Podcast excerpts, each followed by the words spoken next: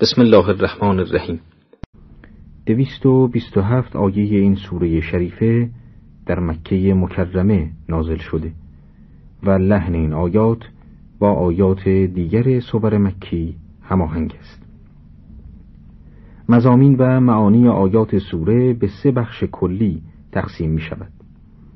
بخش اول سوره به دلداری و تسلی خاطر پیامبر در برابر اناد و سرکشی مشرکان پرداخته است. و ضمن آن از عظمت قرآن و برخی آیات الهی سخن به میان آمده است. در بخش دوم سرگذشت برخی از انبیاء گذشته و امتهای ایشان ذکر شده است. و بالاخره در بخش سوم از سوره به آیاتی در مورد عظمت پیامبر اسلام و قرآن و شیوه دعوت آن حضرت برمیخوریم. نام مبارک سوره نیز به مناسبت چهار آیه آخر سوره شریفه که در مورد شعرا سخن می‌گوید انتخاب شده است. قابل ذکر است در روایاتی که از حضرات معصومین به ما رسیده است پاداش بسیاری برای قرائت این سوره شریفه عنوان گشته است. اینک به ترجمه آیات می‌پردازیم. به نام خداوند بخشاینده مهربان. تا سین میم. آن آیات کتاب آشکار است. در این آیه پس از ذکر حروف مقطعه از عظمت و بزرگی قرآن سخن گفته شده است و میفهماند که قرآن در عین اینکه کتابی است روشن و آشکار از عالی ترین درجات و رفیع ترین منزلت ها برخوردار است. اینکه قرآن از جانب پروردگار صبحان نازل شده و سراسر معجزه است امری است روشن و آشکار اگرچه مشرکان آن را دروغ پندارند. پس از بیان این مطلب که گویا مقدمه و تمهیدی برای ذکر آیات بعدی است خداوند به دلداری پیامبر پرداخته چنین می‌فرماید. گویی به خاطر اینکه آنها ایمان نمی آورند می‌خواهی جان خود را هلاک و تباه کنی. این آیه نشان می‌دهد که پیامبر اکرم تا چه حد نسبت به ایمان و هدایت مردم اشتیاق داشتند. و از اینکه آنان را در تاریکی های جهل و گمراهی می‌دید تا چه اندازه رنج می بردند. اینکه کرارن در آیات مختلف تعبیراتی همچون تعبیرات این آیه در مورد حضرتش نازل شده است. بیانگر نهایت دلسوزی ایشان نسبت به تحقق اهداف الهی و راه یافتن انسانها به سوی نور است. آن بزرگوار از این که می‌دید انسانها با وجود این همه آیات و نشانه ها به بیراه می روند سخت ناراحت بود. جایی که به بیان آیه از شدت غم و وجود مقدسشان در معرض خطر از میان رفتن قرار گرفته بود. لذا خداوند جل و علا در ضمن این آیه و آیات بعد پیامبر را دلداری می‌دهد. در آیه چهارم نیز چنین می‌خوانیم. اگر بخواهیم آیتی از آسمان برای ایشان میفرستیم. پس گردنهایشان پیش آن خاضع میگردد.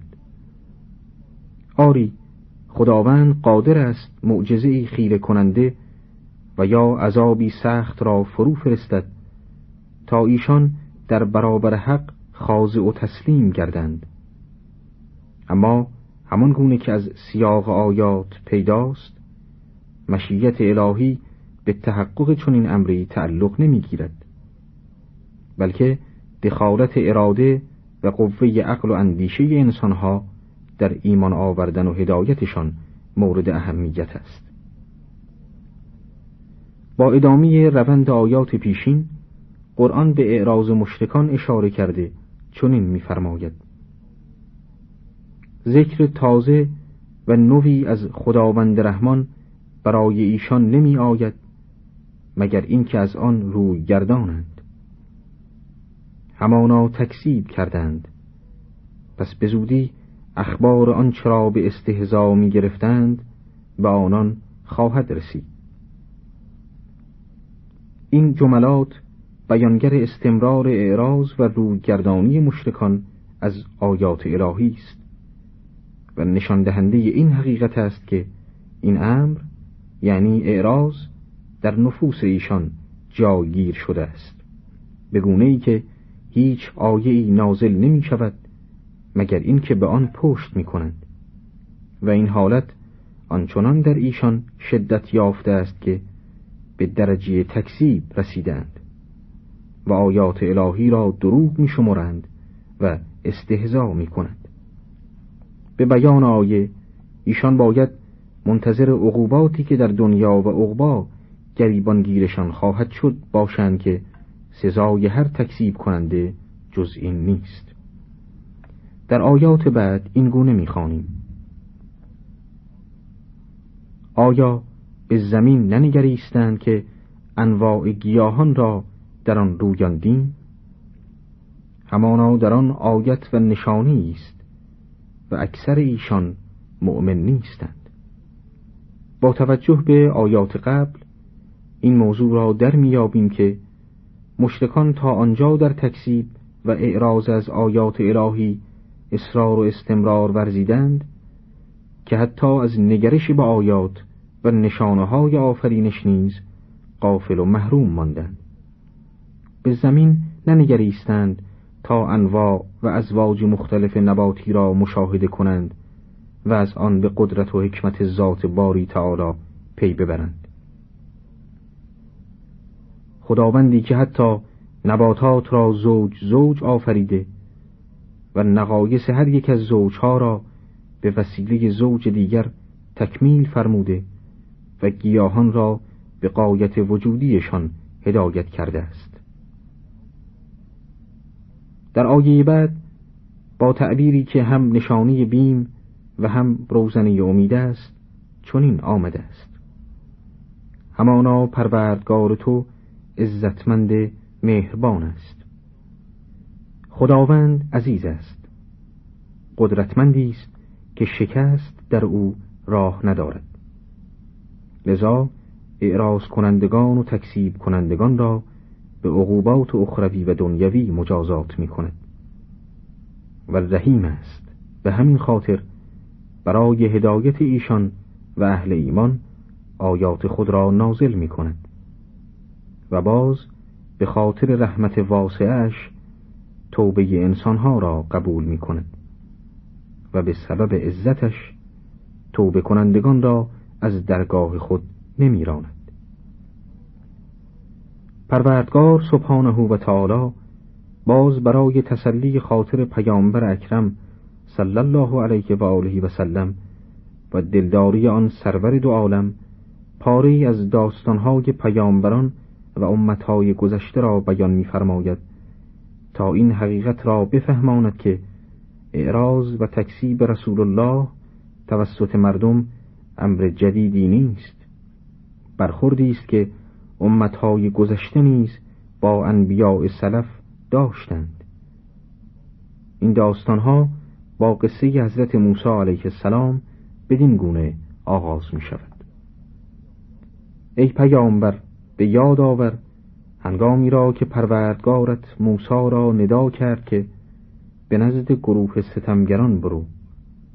به سوی قوم فرعون چرا تقوا پیشه نمی کنند؟ موسا گفت پروردگارا همانا از اینکه تکذیبم کنند می ترسم. سینه تنگ است و زبانم روان نیست. پس هارون را نیز به رسالت برگزین. و ایشان را بر من گناهی است. پس می ترسم که مرا به قتل برسانند. آیات از شروع مأموریت حضرت موسی علیه السلام برای نجات قوم ستم کشیده بنی اسرائیل سخن می‌گوید. هنگامی که این مأموریت الهی به حضرت موسی ابلاغ می شود وی مشکلاتی را که بر سر راه خود می بیند مطرح می سازد از خداوند می‌خواهد که هارون را نیز همراه او گرداند. مهمتر از همه این که آن حضرت قبل از خروج از مصر یکی از فرعونیان را به قتل رسانیده بود و بدین سبب می ترسید قبل از انجام مأموریتش او را به قتل برساند. لذا خداوند به او و برادرش هارون چنین فرمود. گفت نه چنین است. هر دوی شما با آیات و نشانه های ما بروید. همانا ما با شماییم و سخنها را میشنویم. پس بر فرعون درایید و بگویید همانا ما فرستادی پروردگار جهانیان هستیم که با ما بنی اسرائیل را بفرست. در گذشته گفتیم که حضرت موسی علی نبینا و آله و علیه السلام در کوه تور به مقام رسالت برگزیده شد و به همین منظور خداوند با وی گفتگو کرد و مأموریتی برای وی مشخص نمود. و چون حضرت موسی از خداوند خواست که برادرش را همراه و کمک وی قرار دهد تا قوت قلب وی باشد با تقاضای وی موافقت شد. و هر دو برای مأموریت مهم الهی برگزیده شدند. مأموریت این دو رسول الهی این بود که به سوی فرعون بروند و از وی بخواهند که زنجیر اسارت را از گردن قوم بنی اسرائیل برداشته و آزادشان کند. پس آن دو برای ابلاغ فرمان الهی به سوی فرعون حرکت کردند. وقتی به دربار او وارد شدند خود را رسولان الهی معرفی کرده دعوت خیش را مطرح نمودند. فرعون برای اینکه به این موضوع جنبه غیر جدی دهد با لحنی عاطفی سوالاتی مطرح کرد که نکات مهم آن در آیات تلاوت شده امروز آمده است. فرعون گفت آیا ما تو را در کودکی میان خودمان پرورش ندادیم و سالهایی از عمرت را در میان ما سپری نکردی؟ علت اینکه فرعون این سوال را مطرح کرد این بود که منتی بر موسی گذارد و زحماتی را که در کودکی برایش کشیده به خاطر او بیاورد. شاید که موسی دچار احساسات شود و دعوت خیش را رها سازد. ماجرای کودکی حضرت موسی و زحمات فرعونیان از این قرار است که در سالیان دور فرعون شبی خوابی پریشان دید. وقتی که خوابگزاران را خواست آنها به وی گفتند تعبیر خواب تو این است که کودکی از قوم بنی اسرائیل به دنیا می آید و تار و پود سلطنت تو را از هم می گسلد و حکومتت را سرنگون می کند. فرعون از شنیدن این سخن پریشان شد و به فکر چاره افتاد. بالاخره پس از مشورت با اطرافیانش تصمیم گرفت که تمام فرزندان پسری را که در قوم بنی اسرائیل به دنیا می آیند بکشد. ولی مثل همیشه آنچه خداوند خواست جامعه عمل به خود پوشید و به حقیقت پیوست و موسا پا به عرصه وجود گذارد. بنا به نقل روایات تاریخی جاسوسان فرعون که از ماجرا اندکی اطلاع حاصل کردند به خانه آنها روی آوردند ولی قبل از داخل شدنشان به خانه مادر موسا مطلع شده و نوزاد را در تنور آتش انداخت وقتی که جاسوسان از بازرسی خانه فارغ شدند و نومیدانه آنجا را ترک کردند مادر سراسیمه به سوی تنور داغ دوید ولی فرزندش را در میان شعله های آتش سالم یافت. بعد از مدتی مادر موسا فرزندش را در صندوقی گذاشته و به آبهای نیل سپرد. خواهر موسا از دور به دنبال صندوق روان شد و مسیر حرکت صندوق را زیر نظر گرفت. سرانجام صندوق پس از طی مسافتی توسط فرعونیان از آب گرفته شد و از غذای روزگار خود فرعون و همسرش آسیه در صندوق را گشودند. طبق اراده الهی محبت کودک در دل همسر فرعون افتاد به طوری که تقاضا کرد فرعون وی را به فرزندی قبول کند. بدین ترتیب فرعون دشمن خیش را در کنار خود با خاطری آسوده پرورش داد.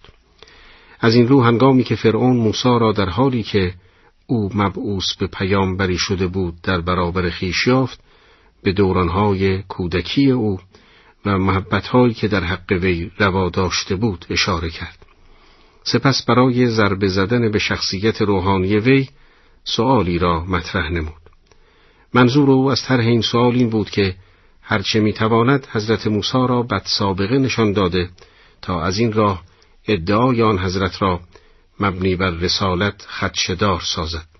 لذا به جریان قتل یکی از درباریان توسط موسی اشاره کرد و گفت و تو ای موسی آن کار را انجام دادی و تو کافر نعمتی.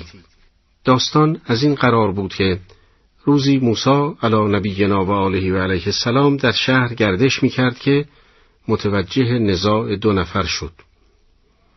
یکی از آنان از بنی اسرائیل بود و دیگری از دست نشاندگان و نزدیکان فرعون. چون چشم فرد بنی اسرائیلی به حضرت موسی افتاد او را صدا زده و از وی کمک طلبید.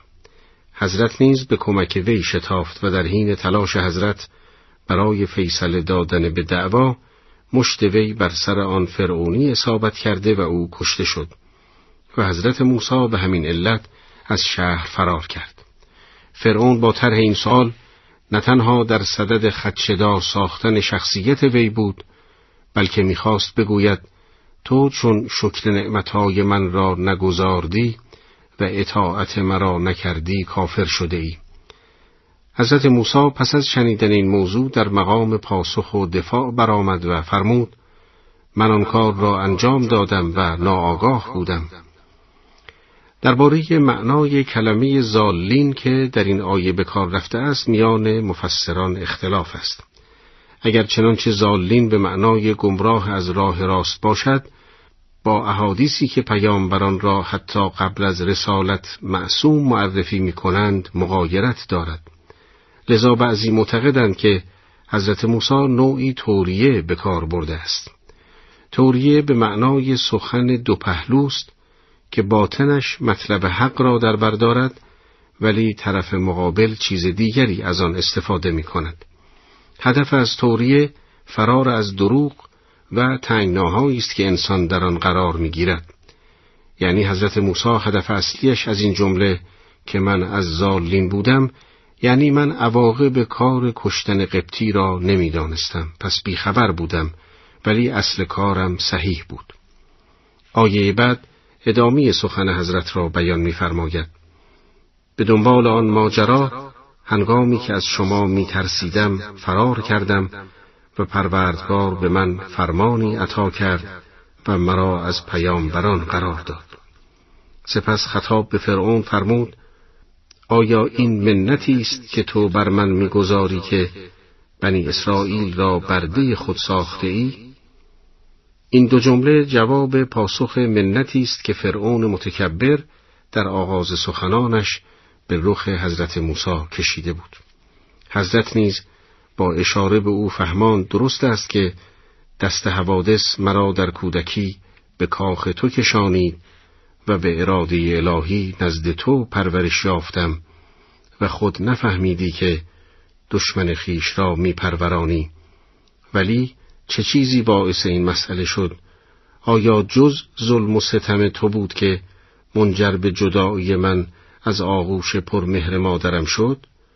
آیا جز این بود که تو بنی اسرائیل را به خاطر دوام سلطنتت به بند کشیدی کودکانشان را کشتی و دخترانشان را به کنیزی گرفتی پس بر من منت مگذار اگر غرور و تکبر تو نبود من و هزاران کودک دیگر در آغوش مادرانمان پرورش میافتیم و من نیز به مهر تو احتیاج پیدا نمی کردم.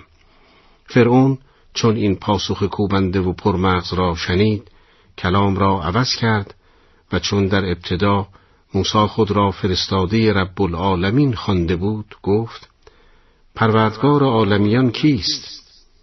موسی گفت پروردگار آسمان ها و زمین و آنچه میان آن دوست اگر اهل یقین باشید.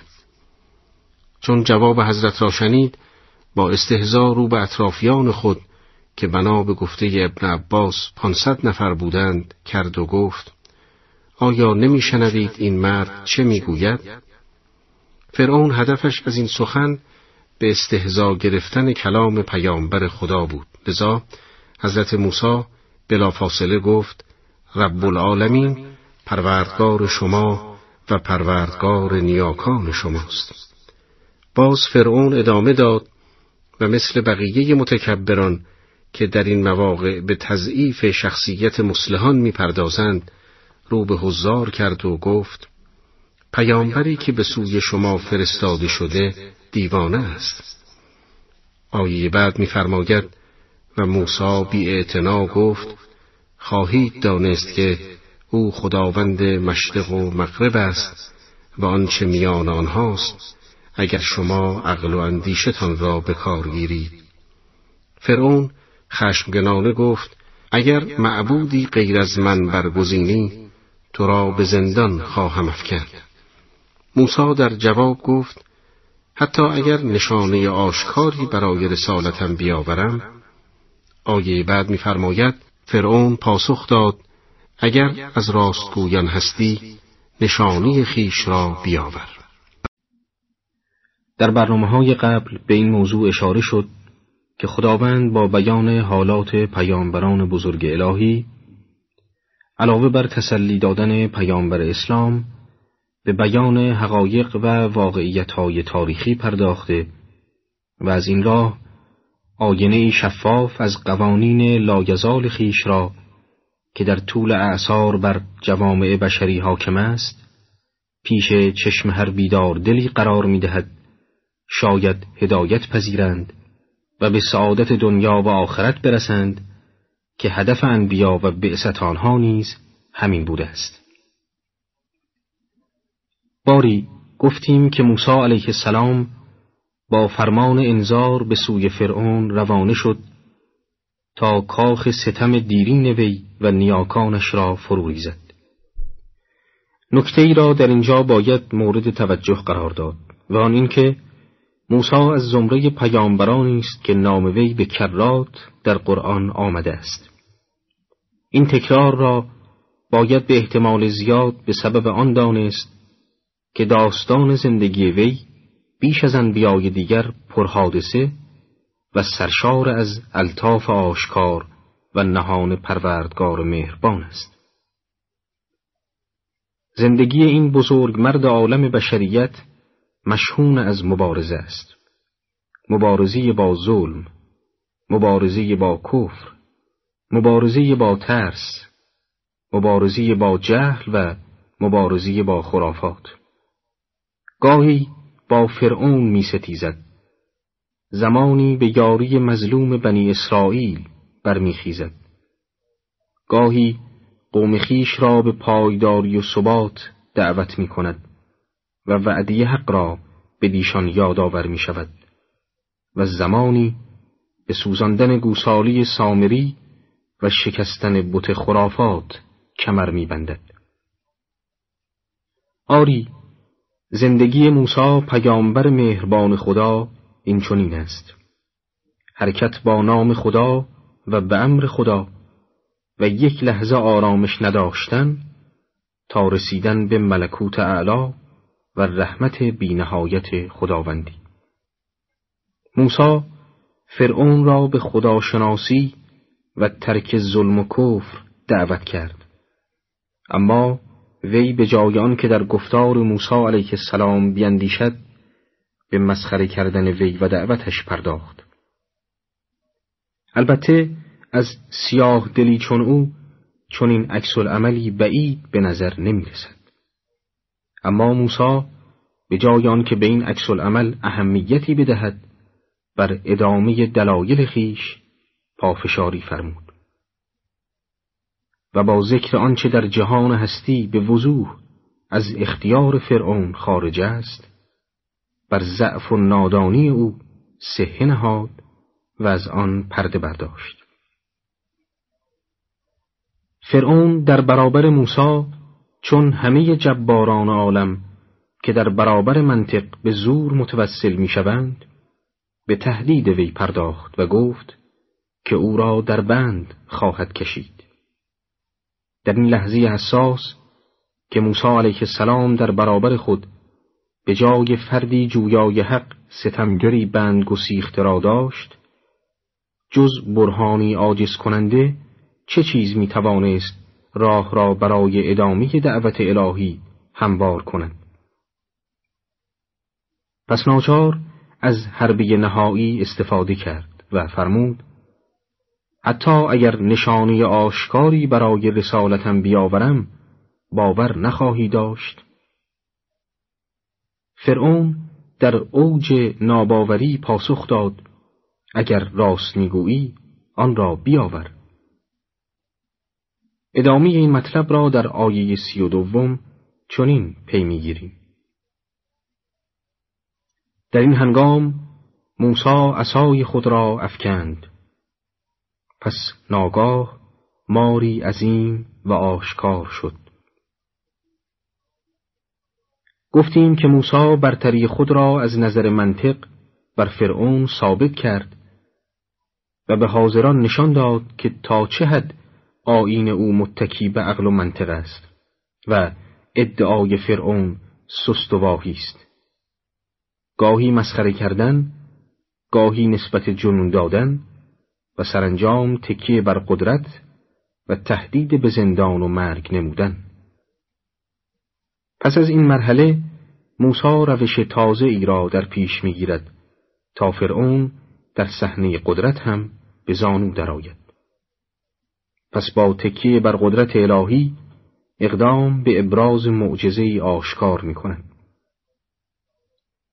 وقتی عصای خیش را بر زمین انداخت ناگاه اجدهایی مهیب شد صعبان به معنی مار عظیم است که در فارسی از آن تعبیر به اجدها می شود راقب در مفردات احتمال داده که این واژه از ماده صعب به معنی جریان آب گرفته شده باشد. زیرا حرکت این حیوان عظیم چون نهرها که به صورت مار پیچ حرکت می کنند بوده است. در آیه سی و سوم می‌خوانیم و دست خود را از گریبان برون آورد.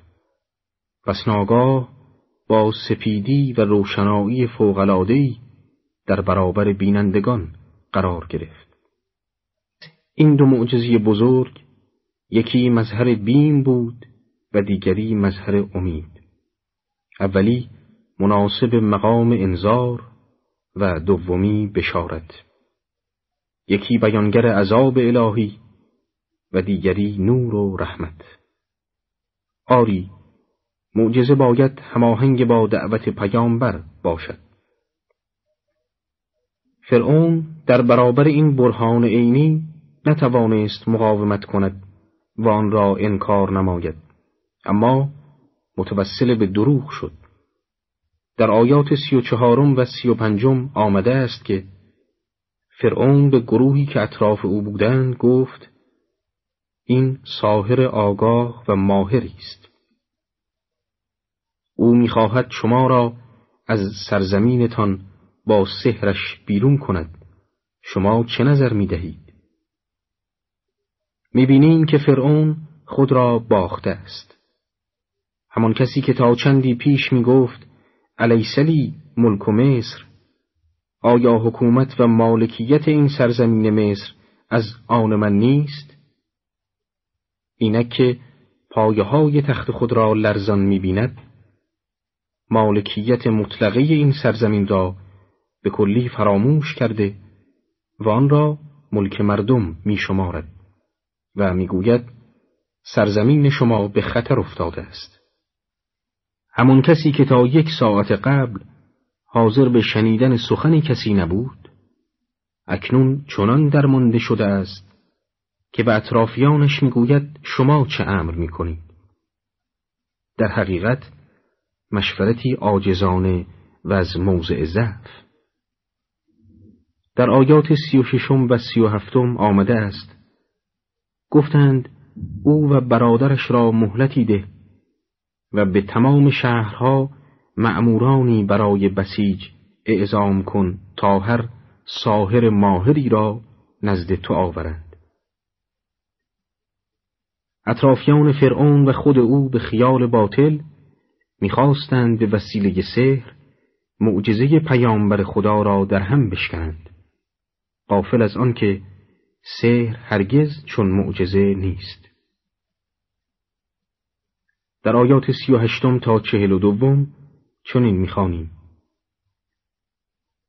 سرانجام ساهران برای وعده روز موعود جمع آوری شدند و به مردم گفته شد آیا شما نیز در این صحنه اجتماع می کنید تا اگر ساهران پیروز شوند ما از آنان پیروی کنیم؟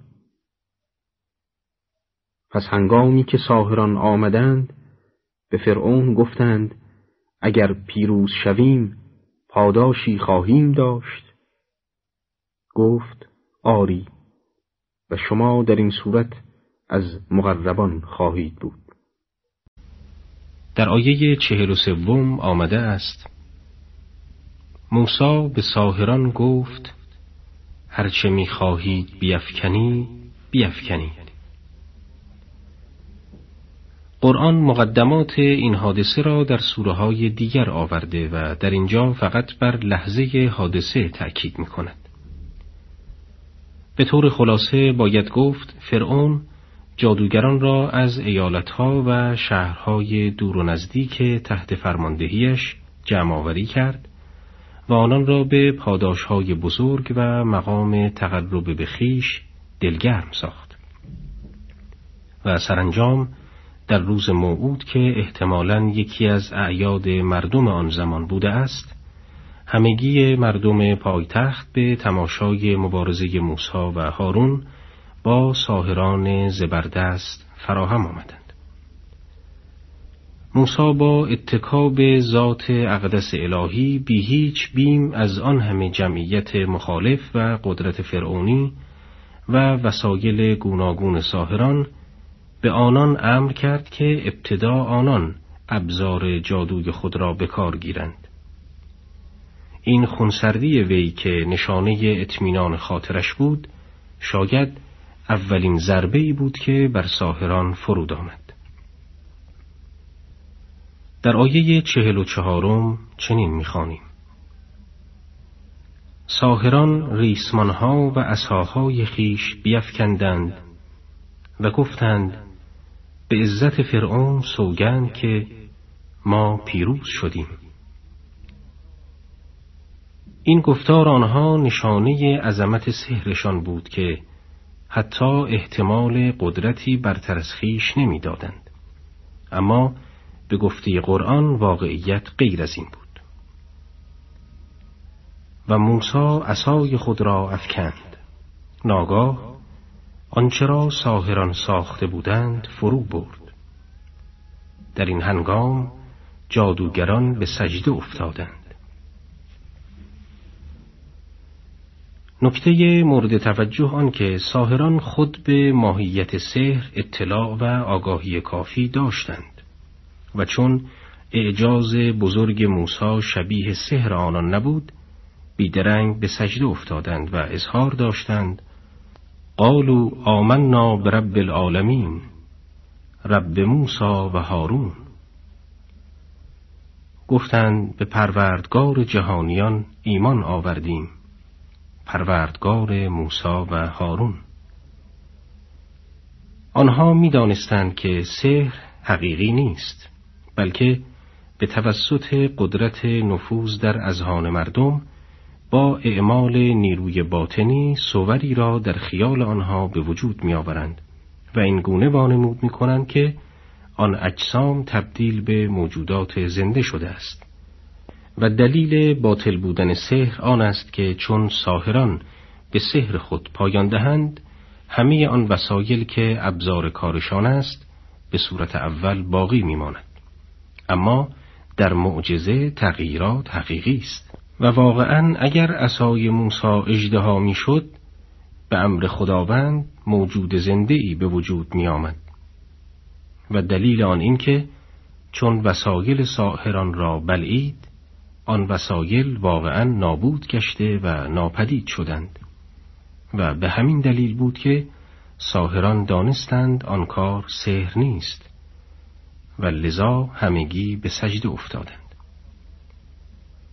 ساهران ایمان آوردند و ایمان خیش را به ذکر نام هارون و موسی تأکید کردند و به اطلاع عموم مردم حاضر در میدان رساندند. در آیه چهل و نهم سوره شعرا عکس العمل فرعون چنین بیان شده است. فرعون گفت آیا پیش از آن که شما را رخصت دهم ایمان آوردید؟ او بزرگ شماست که جادو تعلیمتان داده است. خواهید دید.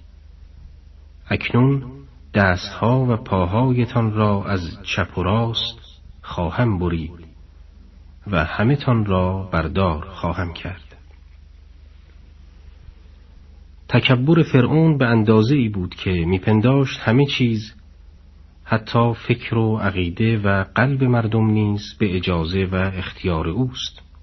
اما ساهران که اینک در ردیف مؤمنان خالص به شمار می آمدند چنان از گذشته خود نادم و پشیمان بودند و چنان به رحمت خداوند امیدوار شده بودند که نه تنها از تهدیدهای فرعون نترسیدند بلکه با کمال سراحت و از خودگذشتگی در مقابل فرعون ایستادند قرآن تصویری از این شهامت و رشادت را در مقابل فرعون ارائه می دهد. قالوا لا زیر انا الى ربنا منقلبون ساهران در پاسخ فرعون گفتند باکی نیست ما نزد پروردگارمان باز میگردیم. آری عشق به حق می تواند انقلابی در درون انسانها پدید کند که در هیچ قالبی و کلامی توصیف نشود. فرعون هر ترفندی که در چنته داشت آزمود. گفت که این سحرها را موسی به شما تعلیم کرده است. وی همچنین گفت شما را بر شاخه های درختان مسلوب خواهم کرد و دست و پاهایتان را قطع خواهم ساخت اما هیچ یک از این تهدیدها در برابر آنچه ساهران یافته بودند سودی نبخشید آنان دیگر در عالمی بزرگتر از دنیای دروغین فرعون و زواهر فریبنده اش به سر می بردند. فرعون با همه اعوان و انصارش در دیدگاه بلند آنان پشیزی بیارزش بود. در حدیثی از پیامبر اسلام صلوات الله علیه و آله آمده است هر دلی در پنجه قدرت خداوند رحمان است. اگر بخواهد آن را به راه راست می دارد و اگر اراده کند منحرف می سازد بدیهی است که خواست خدا در این دو مرحله از آمادگی های افراد سرچشمه می‌گیرد و این توفیق و سلب توفیق به سبب زمینه های مختلف دلهاست و بی حساب نیست.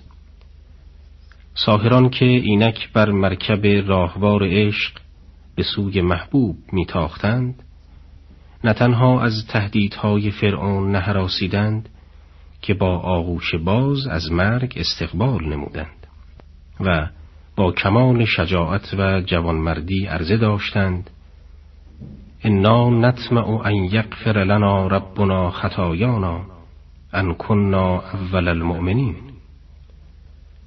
ما امیدواریم پروردگارمان خطاهای ما را بیامرزد که ما نخستین کسانی هستیم که ایمان آوردیم.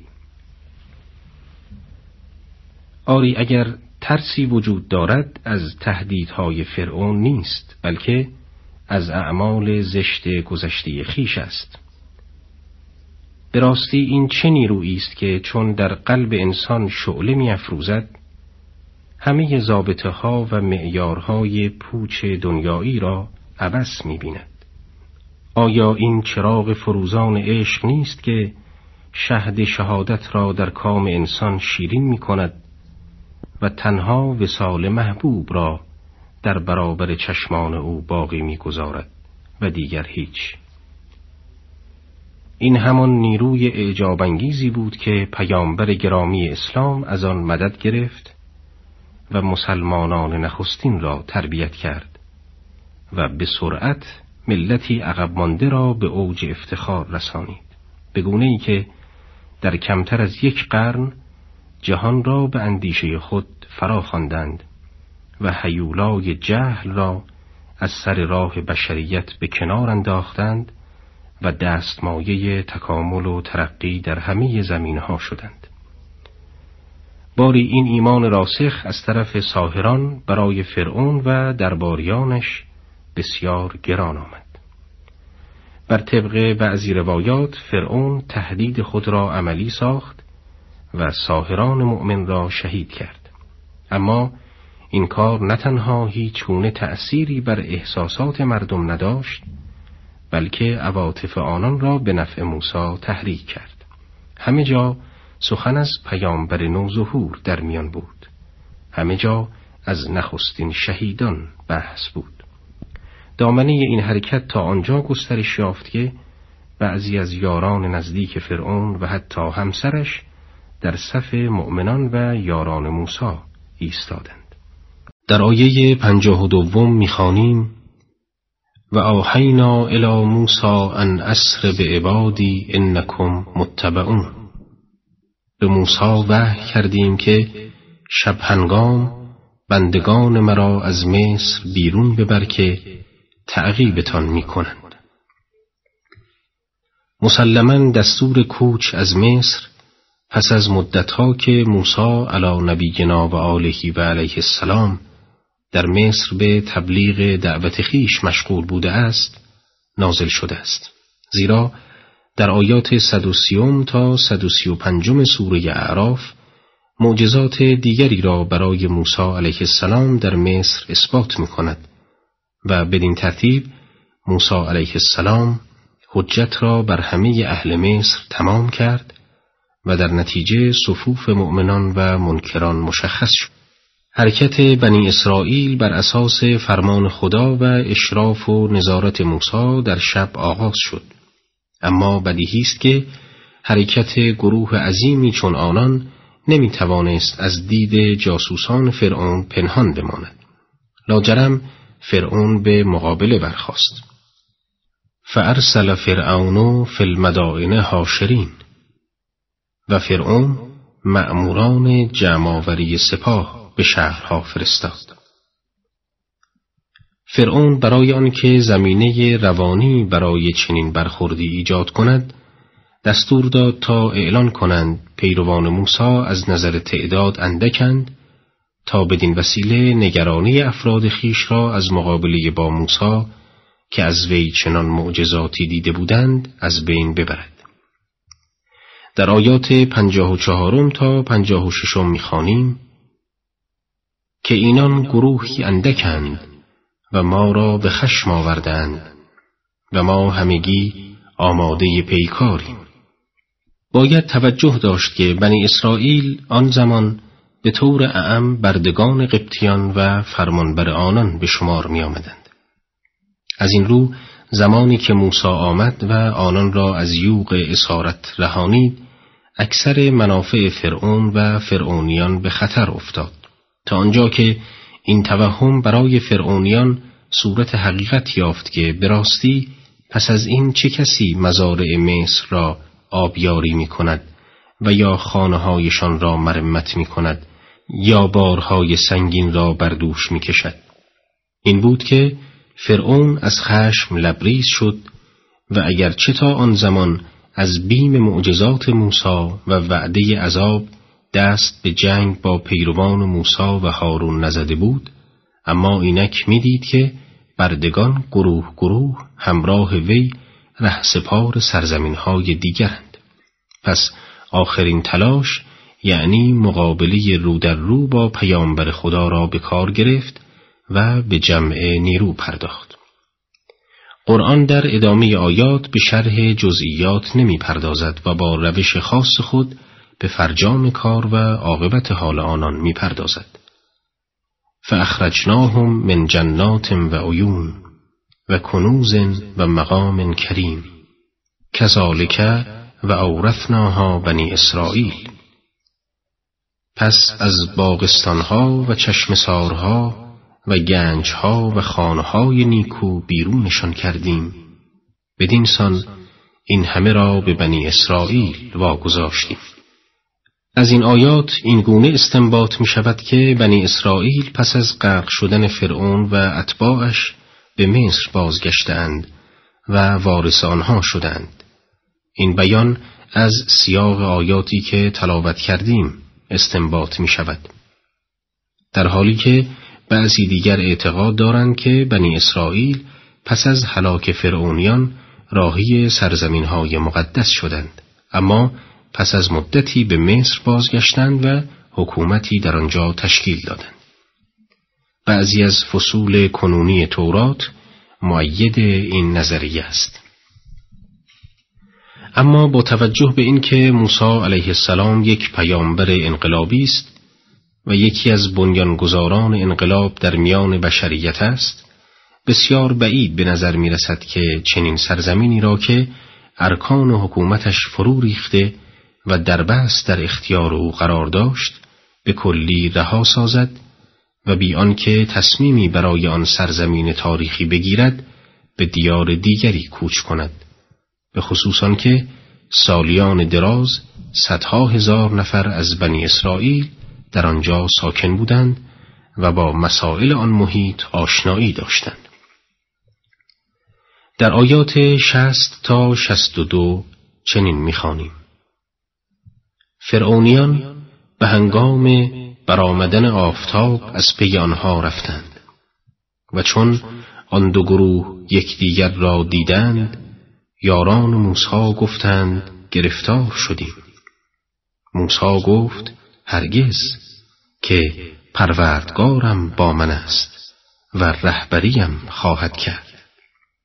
آری قلب پیامبر خدا به تجلیات پیاپی حق استوار و محکم است و ندای حق در گوش جانش همواره تنین انداز بوده و هست که فرمود من با شما هستم میشنوم و می‌بینم. در آیات شست و سوم تا شست و ششم اعجاز بینظیر الهی را در آخرین لحظات یأس و درماندگی بنی اسرائیل چنین تصویر می کند. فأوهینا الى موسى ان اضرب بعصاك البحر فانفلق فکان کل فرق کالتود العظیم و ازلفنا ثم الآخرین و انجینا موسا و من معه اجمعین ثم اغرقنا الاخرین به موسا وحی کردیم که عصای خیش به دریا بزن. دریا بشکافت و هر پاره چون کوهی بزرگ گشت. و فرعونیان را نزدیک آنجا آوردیم و موسا را با همراهانش جملگی نجات دادیم. سپس فرعونیان را غرق کردیم. شکافتن دریا که از معجزات بزرگ موسی و از حقایق بلا تعویل قرآن است نشانه ای از عظمت پروردگار هستی و نفوذ اراده لایزال وی در ارکان وجود است. آبهای خروشان دریا به اشاره عصای موسی از هم شکافتند و فاصله گرفتند و بر هم انباشته شدند و قوم بنی اسرائیل به طرف آن سوی دریا به راه افتاد. این آیه عظیم بیشک میبایست برای فرعونیان درس عبرتی می‌شد. لکن از آنجا که در اعماق فساد و ستم غرور بر دیدگانشان پرده قفلت کشیده بود برای سرکوبی بردگان خیش و بندگان خدا وارد دریا شدند. و در این زمان بود که وعده عذاب تحقق یافت و خداوند پس از عبور موسا و پیروانش آبهای خروشان را به حال اول بازگرداند و فرعونیان را دستخوش امواج کوه پیکر دریا کرد. در مورد گذرگاه بنی اسرائیل میان مفسران اختلاف است. برخی آن را دریای احمر می‌دانند و گروهی رود عظیم نیل را اصح می‌دانند. اما آنچه مسلم است عبور بنی اسرائیل از ساحلی با شکافته شدن آبهایی چون کوههای عظیم به سوی ساحلی دیگر بوده است. در آیات شست و هفتم و شست و هشتم می‌خوانیم ان فی ذلک لآیة و ما کان اکثرهم مؤمنین و ان ربک لهو العزیز الرحیم. همانا در این داستان عبرتی هست و بیشترشان مؤمن نبودند. همانا پروردگار تو نیرومند و مهربان است. این نکته قابل دقت است که آخرین آیه یک نوع نتیجه گیری از مجموع کار موسی علیه السلام و فرعون و پیروزی لشکر حق و نابودی لشکر باطل است و خداوند را به عزت و رحمت توصیف می کند. اولی اشاره به شکست ناپذیری قدرت اوست و دومی وسعت رحمتش را نسبت به همه بندگان میرساند و مخصوصا عزیز را بر رحیم مقدم داشته تا این توهم پیش نیاید که رحمتش از موضع ضعف است بلکه در عین قدرت رحیم است در برنامه پیش قرآن داستان حضرت موسی و اینک نیز داستان حضرت ابراهیم علی نبینا و آلهی و علیهم السلام را یادآور می‌گردد. شناخت زندگی انبیا و اهداف عالی آنها یکی از برنامه های اساسی زندگی هر مسلمانی باید باشد تا از این راه به سرچشمه های معرفت دست یابد و راه کمال به سوی خداوند را بپیماید. همان راهی که آن بزرگواران پیمودند و همگان آرزوی پیمودن آنچنان رهپویی را دارند. در آیه شست و نهم خداوند به پیامبر محبوبش چنین می‌فرماید و بر آنها خبر ابراهیم را بخوان. این امر برای آن است که شاید مشتکان قریش که بعضا اعتقاد به ابراهیم داشتند با شنیدن داستان مبارزی آن قهرمان توحید به خود آیند و دست از پرستش بتها بردارند. سپس در آیه هفتادم می‌فرماید از ابراهیم بگو هنگامی که به پدرش و قومش گفت چه چیز را پرستش می کنید. می بینیم که از میان تمام اخبار مربوط به این پیامبر بزرگ روی این قسمت تکیه می کند. هنگامی که به پدر و قومش گفت چه چیزی را می پرستید. مسلما ابراهیم می‌دانست که آنها چه چیز را می پرستند، لکن هدفش این بود که آنها را به سخن آورد و به کار خود اعتراف کنند. تعبیر ابراهیم از چه چیز خود بیانگر نوعی تحقیر نیز هست. در برنامه های پیش گفته ایم که واژه اب در عربی و در قرآن گاهی به پدر و زمانی به امو اطلاق شده است و اینجا بنا به نظر اکثر مفسران معنای دوم مراد است. در آیه هفتاد و یکم آمده است گفتند بتهایی را می پرستیم و پیوسته سر بر آستانشان داریم این تعبیر حکایت از احساس افتخار آنها از عمل ننگاورشان را دارد یعنی علاوه بر آنکه آنها را می پرستیم هر روز سر بر آستانشان نیز می ساییم. ابراهیم از این پاسخ می آشوبد و با احتجاج کوبنده آنها را با بنبست منطقی روبرو می سازد. در آیات هفتاد و دوم و هفتاد و سوم آمده است. گفت آیا هنگامی که آنها را می‌خوانید صدای شما را میشنوند یا سودی یا زیانی به شما میرسانند؟ حداقل چیزی که در معبود لازم است این است که ندای عابد خیش را بشنود و در گرفتاری ها به یاریش بشتابد یا آنکه سودی به وی رساند یا زیانی را از او دفع نماید. اما بتپرستان برای فرار از برابر این درماندگی زجرآور به یک پاسخ تکراری و احمقانه اکتفا کردند. در آیه بعد آمده است گفتند ما نیاکان خود را یافتیم که چنین می‌کنند پاسخی که آنها به آن دست یازیدند پاسخی است که دلیل بطلانش در آن نهفته است و هیچ عاقلی به خود اجازه نمی دهد چشم و گوش بسته به دنبال دیگران بیفتد خصوصا که با گذشت زمان تجربیات آیندگان از گذشتگان بیشتر می شود. ابراهیم از پاسخانها پاسخی که از سر منطق نیست خشمگین است. به بتها میتازد و آنها را تحقیر می کند و خیش را از آنها بری می داند و نفرت و دشمنی خود را با آنها ابراز و آشکار می کند. در آیه هفتاد و پنجم تا هفتاد و هفتم آمده است. ابراهیم گفت آیا می دانید آنچه شما و پدران پیشین شما پرستش می کردید دشمن منند الا پروردگار عالمیان ابراهیم همه بتها را دشمن خود می داند زیرا موجب بدبختی عذاب دنیا و آخرت انسانهایند و در آخرت نیز به امر الهی به زبان آمده و از آبدان خود بیزاری می جویند و به دشمنی با آنها برمیخیزند.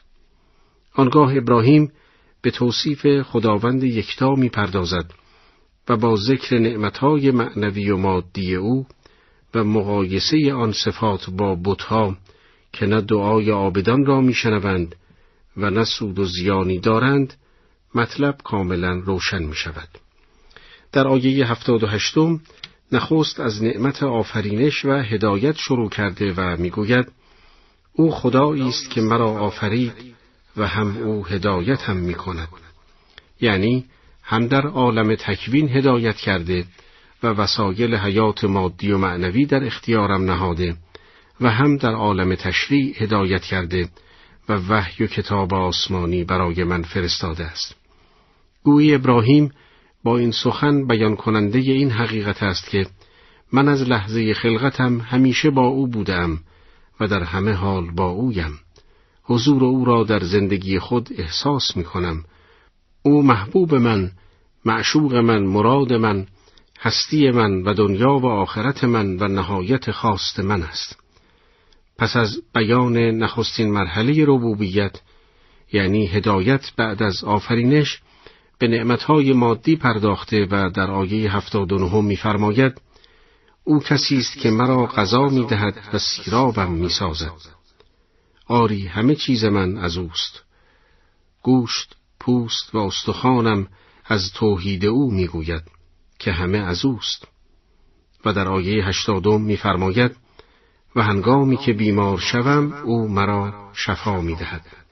چشم عاشق ابراهیمی است که از ورای هر علت و معلول مادی چهره معشوق ازلی و ابدی را به تماشا می نشیند. سپس در آیه هشتاد و یکم از مرحله زندگی مادی پا را فراتر می نهد و به زندگی جاودان در سرای آخرت می پردازد تا روشن سازد که همه جا بر سر خان نعمت الهی نشسته است نه فقط در دنیا که در آخرت هم میفرماید اوست که مرا می میراند و سپس زنده ام می کند. در آخرین مرحله از روز هش سخن میراند و خداوند را پناهگاه درماندگان از گناه معرفی می کند و امید بخشش از او را در قالب خواست خیش در دل هر امیدواری نیز میکارد. در آیه هشتاد و دوم او کسی است که امید دارم گناهانم را در روز جزا ببخشد. بدون شک پیامبران معصومند و گناهی ندارند که بخشوده شود ولی چنان که در گذشته هم گفته ایم گاهی حسنات نیکان گناه مقربان محسوب می شود و در مقام والای آنها گاه انجام یک کار خوب نیز قابل بازخواست است چرا که از کار نیکوتری جلوگیری کرده همان که ترک اولایش می‌خوانند ابراهیم هرگز تکیه بر اعمال نیک خود نمی کند چرا که اینها در جنب کرم الهی هیچ و در مقابل نعمتهایش قابل ذکر نیستند بلکه تنها تکیهش بر لطف خداوند است به طور خلاصه حضرت ابراهیم برای مشخص ساختن و معرفی کردن معبود حقیقی نخست به سراغ خالقیت پروردگار خیش می رود. سپس مقام ربوبیت او را در همه مراحل روشن می سازد. از هدایت سخن می گوید. آنگاه مرحله نعمتهای مادی اعم از ایجاد شرایط و دفع موانع را مورد توجه قرار می دهد و سپس مرحله زندگانی جاودانی در سرای دیگر که ربوبیت حق در آنجا نیز با بخشش و آمرزش گناه و پاداش درخور چهره می نماید مورد توجه قرار می دهد. بدین ترتیب خط بطلان بر بطها می کشد و سر تعظیم در برابر خالق حقیقی خیش فرود می آورد. سلام همه پاکان و فرشتگان و انبیا و صالحان و خداوند منان بر او باد در آیه هشتاد و سوم چنین می‌خوانیم پروردگارا به من علم و دانش مرحمت فرما و مرا به صالحان ملحق کن به طور کلی سیاق آیات از این آیه به بعد تا آیه هشتاد و هفتم دعایی است برخلاف آیات پیشین که توضیحی و توجیهی به شمار می آمد. ابراهیم در اولین دعا برای خیش حکم می خواهد و حکم رسیدن به حق از طریق علم و آگاهی است و شناخت موجودات و افعال نیک. به تعبیر دیگر معرفت ارزشها و معیارهایی که انسان به وسیله آن بتواند حق را هر کجا هست بشناسد و باطل را در هر لباسی تشخیص دهد. به دنبال آن ملحق شدن به صالحین را از خدا تقاضا می کند که اشاره به جنبه های عملی و به اصطلاح حکمت عملی است. در مقابل تقاضای قبل که ناظر به حکمت نظری بود. گرچه ابراهیم علیه السلام دارای حکمت و عمل صالح بوده اما از آنجا که هیچ رتبه ای با توجه به بینهایت بودن خداوند دارای حد معینی نیست؟ لذا تقاضا می کند روز به روز به مراتب بالاتر و والاتر از علم و عمل برسد. در آیه هشتاد و چهارم ابراهیم علیه السلام از خداوند چنین درخواست می نماید و برای من در میان امتهای آینده زبان صدق و ذکر خیر قرار ده. بعید نیست که این درخواست اشاره به ظهور پیامبر اسلام باشد که باعث شد نام ابراهیم علیه السلام این پیامبر بزرگ در میان امتش زنده بماند سپس متوجه سرای آخرت شده و از خداوند چنین درخواست می نماید. در آیه هشتاد و پنجم آمده است خداوندا مرا از وارثان بهشت پرنعمت قرار ده. تعبیر به ارث در مورد بهشت شاید به خاطر آن است که ارث به معنی دستیابی به نعمتی است بیرنج و مسلما آن همه نعمتهای بهشتی در برابر طاعتهای ناچیز ما موهبتی بیرنج و تعب است. شاید هم به خاطر آن باشد که طبق برخی روایات هر انسانی خانه ای در بهشت و خانه ای در دوزخ دارد و هنگامی که دوزخی شود خانه بهشتیش به دیگران می‌رسد. در آیه هشتاد و ششم نظرش را متوجه عموی گمراهش کرده و طبق وعده ای که قبلا به او داده بود که من برای تو استغفار می کنم چنین می گوید خداوندا پدرم را بیامرز که او از گمراهان بود. قبلا نیز بارها اشاره نموده این که لفظ اب در کلام عرب بر عمو و پدر هر دو اطلاق می شود و اینجا به معنی عموست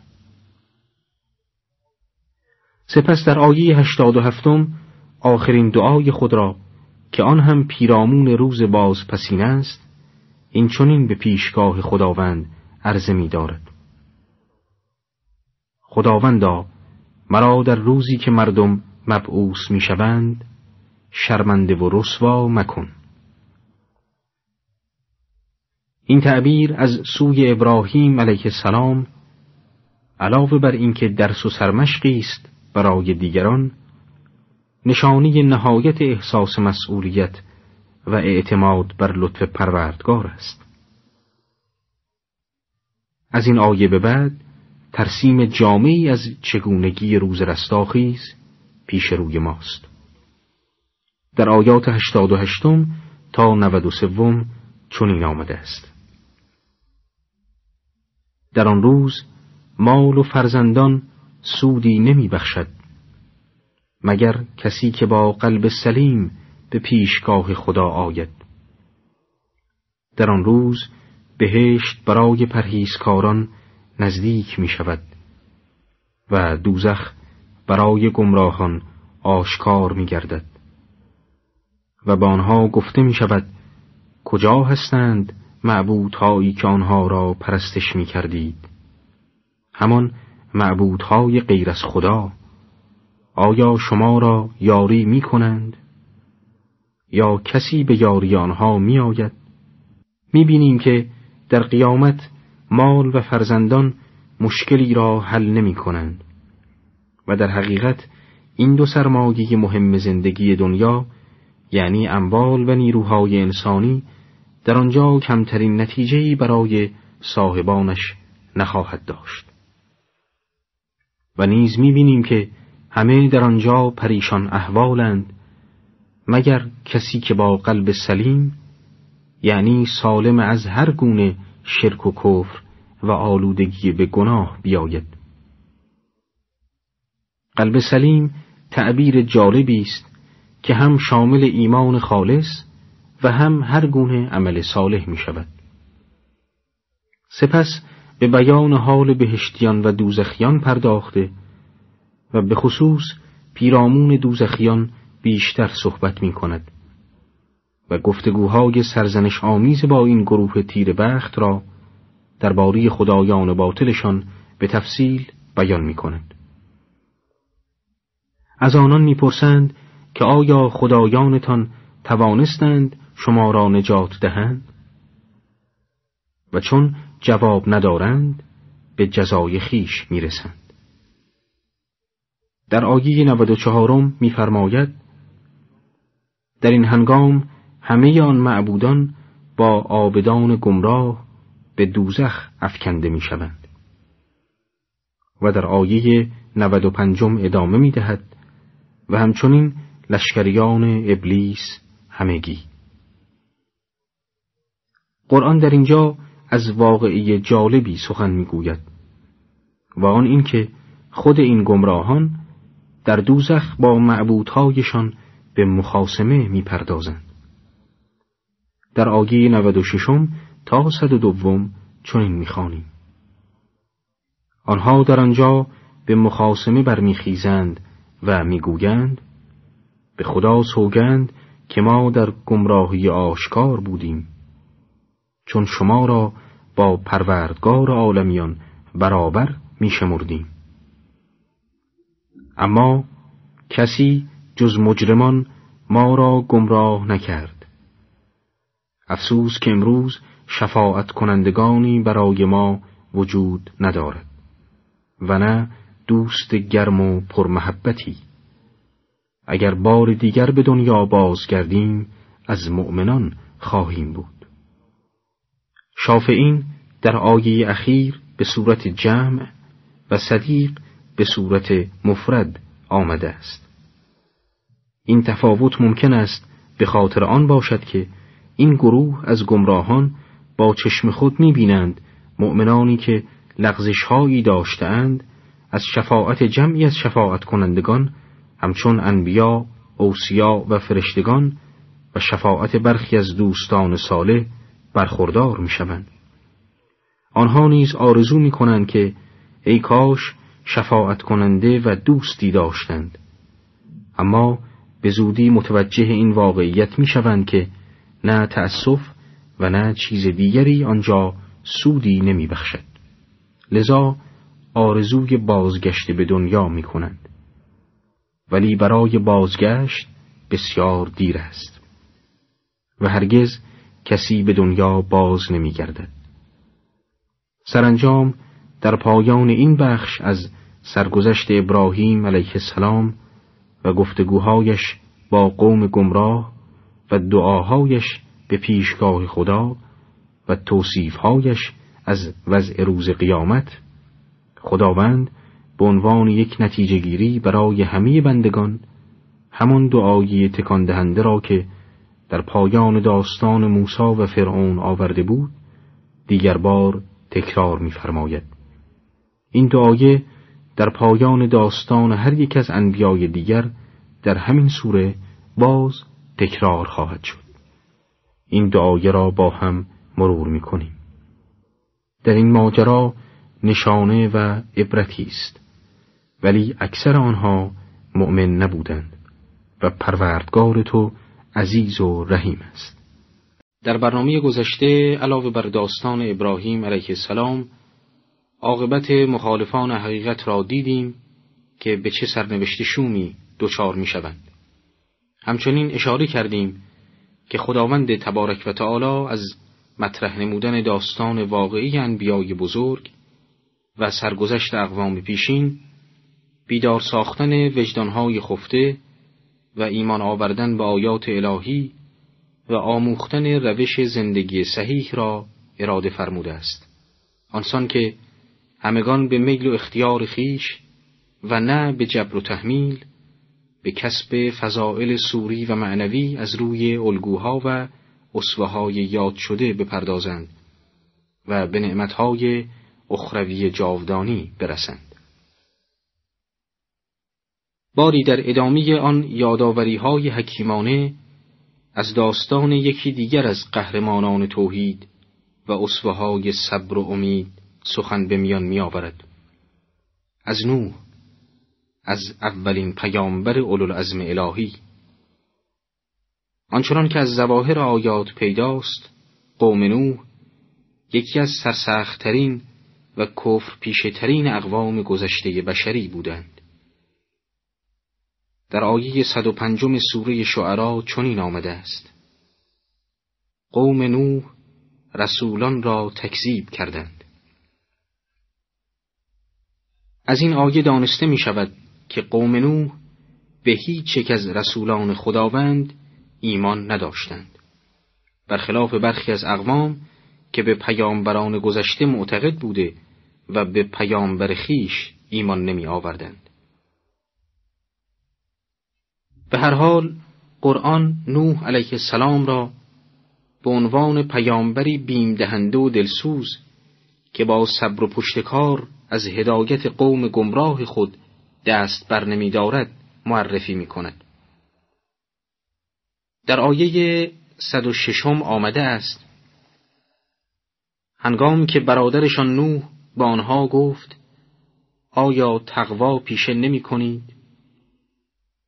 می بینیم که از نوح به عنوان برادر آنان تعبیر شده است و این نهایت پیوند محبت آمیز را بر اساس مساوات و برابری مشخص می کند و نشان می دهد که او بیان که بخواهد برتری جویی نسبت به آنان داشته باشد با نهایت صفا و صمیمیت آنها را به پرهیزکاری دعوت می کرد. و باز مشاهده می کنیم که دعوت وی به تقواست همان چیزی که اصل هر خیر و ریشه هر نعمت است. آیا نمی بینیم که قرآن میفرماید تنها از پرهیزکاران اعمال پذیرفته می شود؟ انما یتقبل الله من المتقین. آری تقوا خمیرمایه هر گونه هدایت رحمت و نجات است. سپس در آیه 107 میفرماید من برای شما رسول امینی هستم. اشاره به امانت در کلام اکثر رسولان الهی هست. زیرا امانتداری و صداقت از زمره اصول لایتغیر و به منزله پایه های اعتقاد مردم به پیامبران است. آنگاه در آیه 108 می‌خوانیم تقوای الهی پیشه کنید و مرا اطاعت نمایید. این بار با تأکید تقوای نسبت به خداوند را یادآور می شود و می‌خواهد که به آن عمل کنند و برای این کار اولین گام را اطاعت از خیش یعنی اطاعت از کسی که فرستادی خداوند و مجسمه اخلاق و اصوه کامل تقواست می شمارد. در آیه 109 راه را بر شبهه معاندین می بندد و انگیزه خود را تنها خدا و عمل به دستورات او معرفی می‌فرماید. من هیچ مزدی از شما در برابر این دعوت نمی‌خواهم. اجر من تنها بر پروردگار عالمیان است. واضح است که انگیزه های الهی معمولا دلیل بر صداقت مدعی نبوت است در حالی که انگیزه های مادی به خوبی نشان می دهد که هدف سودجویی است. سپس در آیه صد و دهم تأکید بر تقوا و اطاعت از خیش که در حقیقت همان اطاعت از دستورات الهی است می نماید. تقوای خداوند را پیشه کنید و از من اطاعت کنید. در مقابل نوح گروهی از سرسختترین و لجوجترین افراد کافر و مشرک قرار گرفته و سعی در مخدوش کردن چهره دعوت وی را داشتند. در آیه 111 هم می‌خوانیم گفتند آیا ما به تو ایمان بیاوریم در حالی که افراد پست و بیارزش از تو پیروی کردند؟ این مستکبران خیر سر که معیارهای سنجش ارزشها را هرگز نشناخته بودند شخصیت افراد را به مال، ثروت و لباس زیبا یا گران قیمت می دانستند و از پاکی، تقوا و صفات عالی انسانی که در طبقات فقیر و کم درآمد بسیار بوده و هست و در اشراف بسیار کم می‌توان یافت قافل بودند. در آیه بعد یعنی آیه صد و دوازدهم پاسخ نوح را میشنویم نوح گفت من چه می‌دانم آنها چه کاری داشتند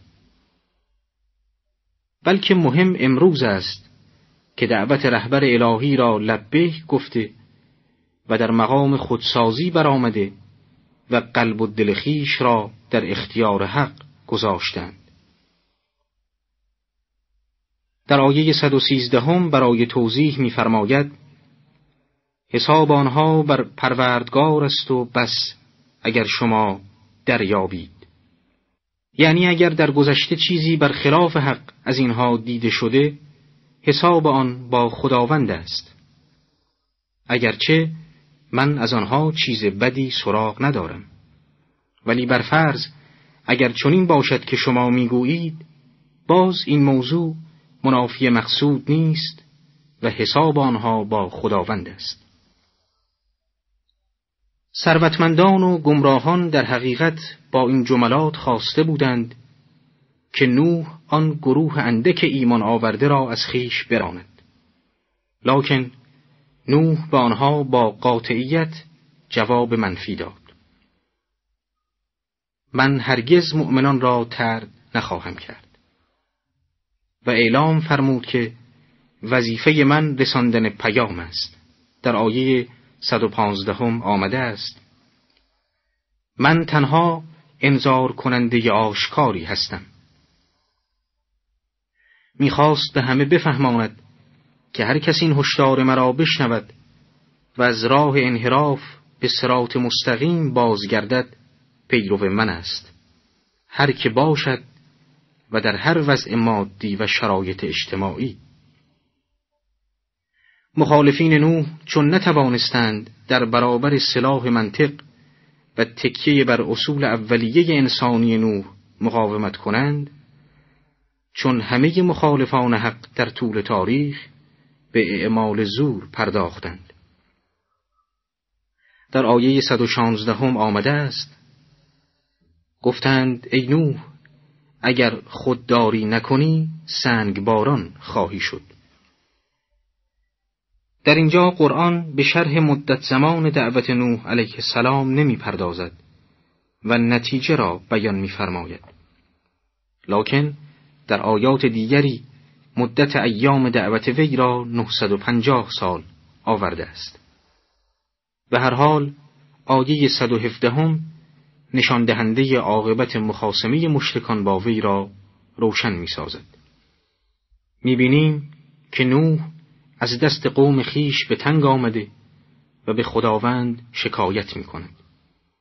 گفت پروردگارا قوم من مرا تکذیب کردند و در پی آن در آیه 118 هم بر آنها نفرین می کند.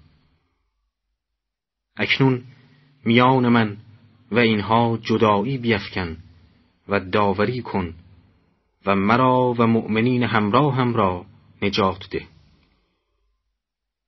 اگرچه رحمت الهی همواره بر غضب وی در ظهور سبقت دارد لکن خداوند خود وعده عذاب به کسانی داده است که از پس دیدار آیات روشن الهی و نصایح پیامبران باز به سرکشی خیش ادامه می دهند.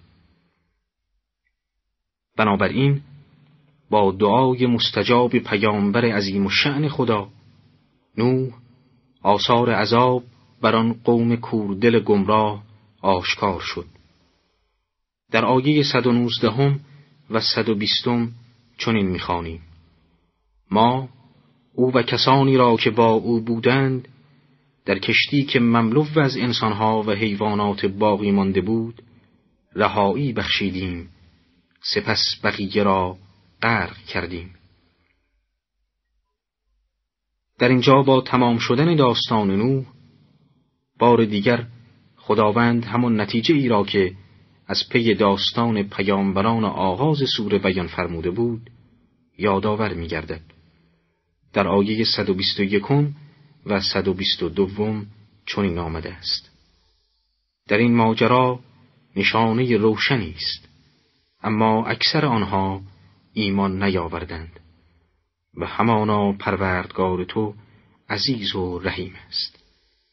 و اینک به کلام دلنشین خداوند پیرامون هود علیه السلام گوش فرا می دهیم در آیه 123 از سوره شعرا آمده است. قوم عاد رسولان خدا را تکذیب کردند. قوم عاد جمعیتی بودند در سرزمین احقاف در ناحیه حضر الموت از نواحی یمن در جنوب جزیره عربستان. این قوم نیز گرچه تنها هود را تکذیب کردند لکن از آنجا که دعوت هود دعوت همه انبیای الهی است در واقع همه انبیا را تکذیب کرده بودند. بعد از ذکر این اجمال به تفصیل پرداخته و در آیه 124 می‌فرماید در آن هنگام که برادرشان هود گفت آیا تقوا پیشه نمی کنید؟ خداوند بر این پیامبر دلسوز و مهربان نیز چون نوح برادر اطلاق کرده است. زیرا چون برادری مشفق آنها را به توحید و تقوا دعوت کرد. مشاهده می کنیم که هود نیز در اولین دعوت آنها را به تقوا می‌خواند و در آیه 125 میافزاید من برای شما فرستاده امینی هستم. پس از آن که امانت خیش را به آنان گوش زد فرمود بار دیگر آنها را به تقوای الهی و عالی ترین و نزدیک ترین روش آن یعنی اطاعت از پیامبر خدا دعوت کرد. در آیه 126 آمده است که فرمود تقوای الهی پیشه کنید و مرا اطاعت کنید.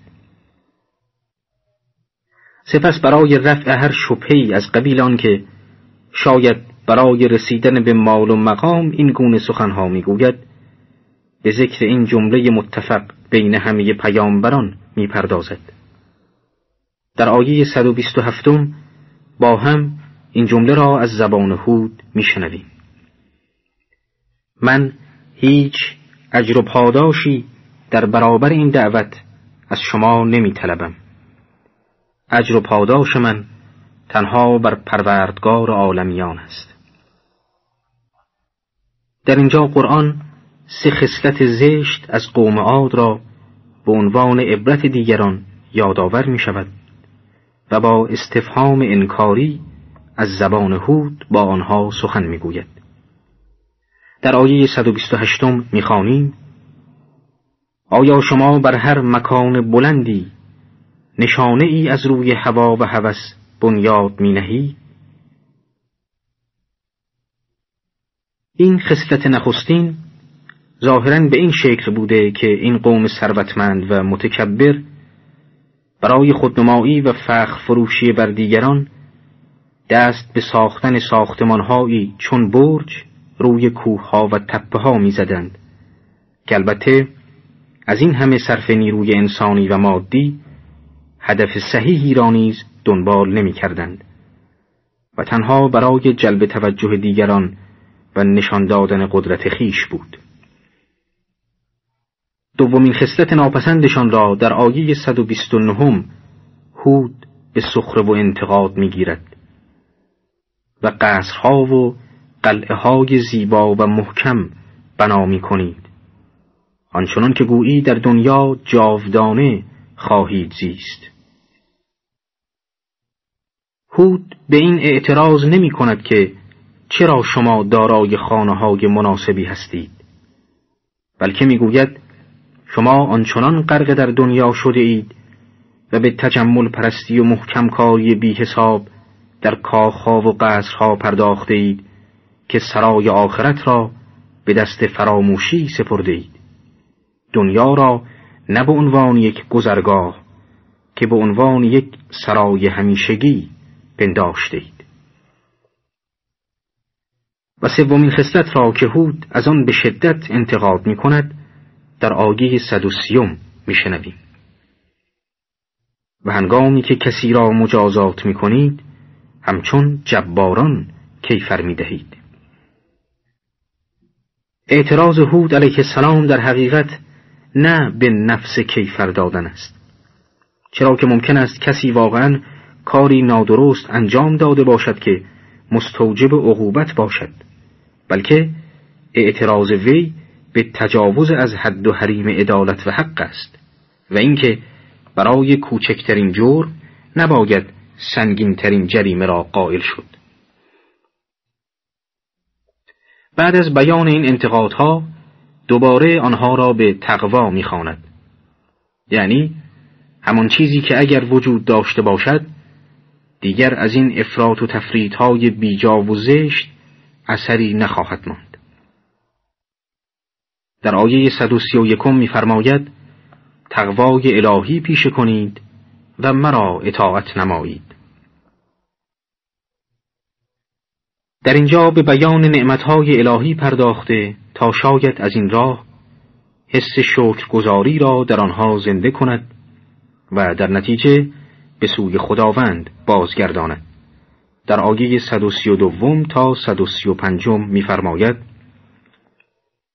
از خدایی بپرهیزید که شما را به نعمتهایی که می‌دانید یاری کرده است. شما را به چهار پایان و نیز به پسران لایق و برومند یاری فرموده. همچنین به باغها و چشمها اگر کفران کنید من بر شما از عذاب روز بزرگ می ترسم.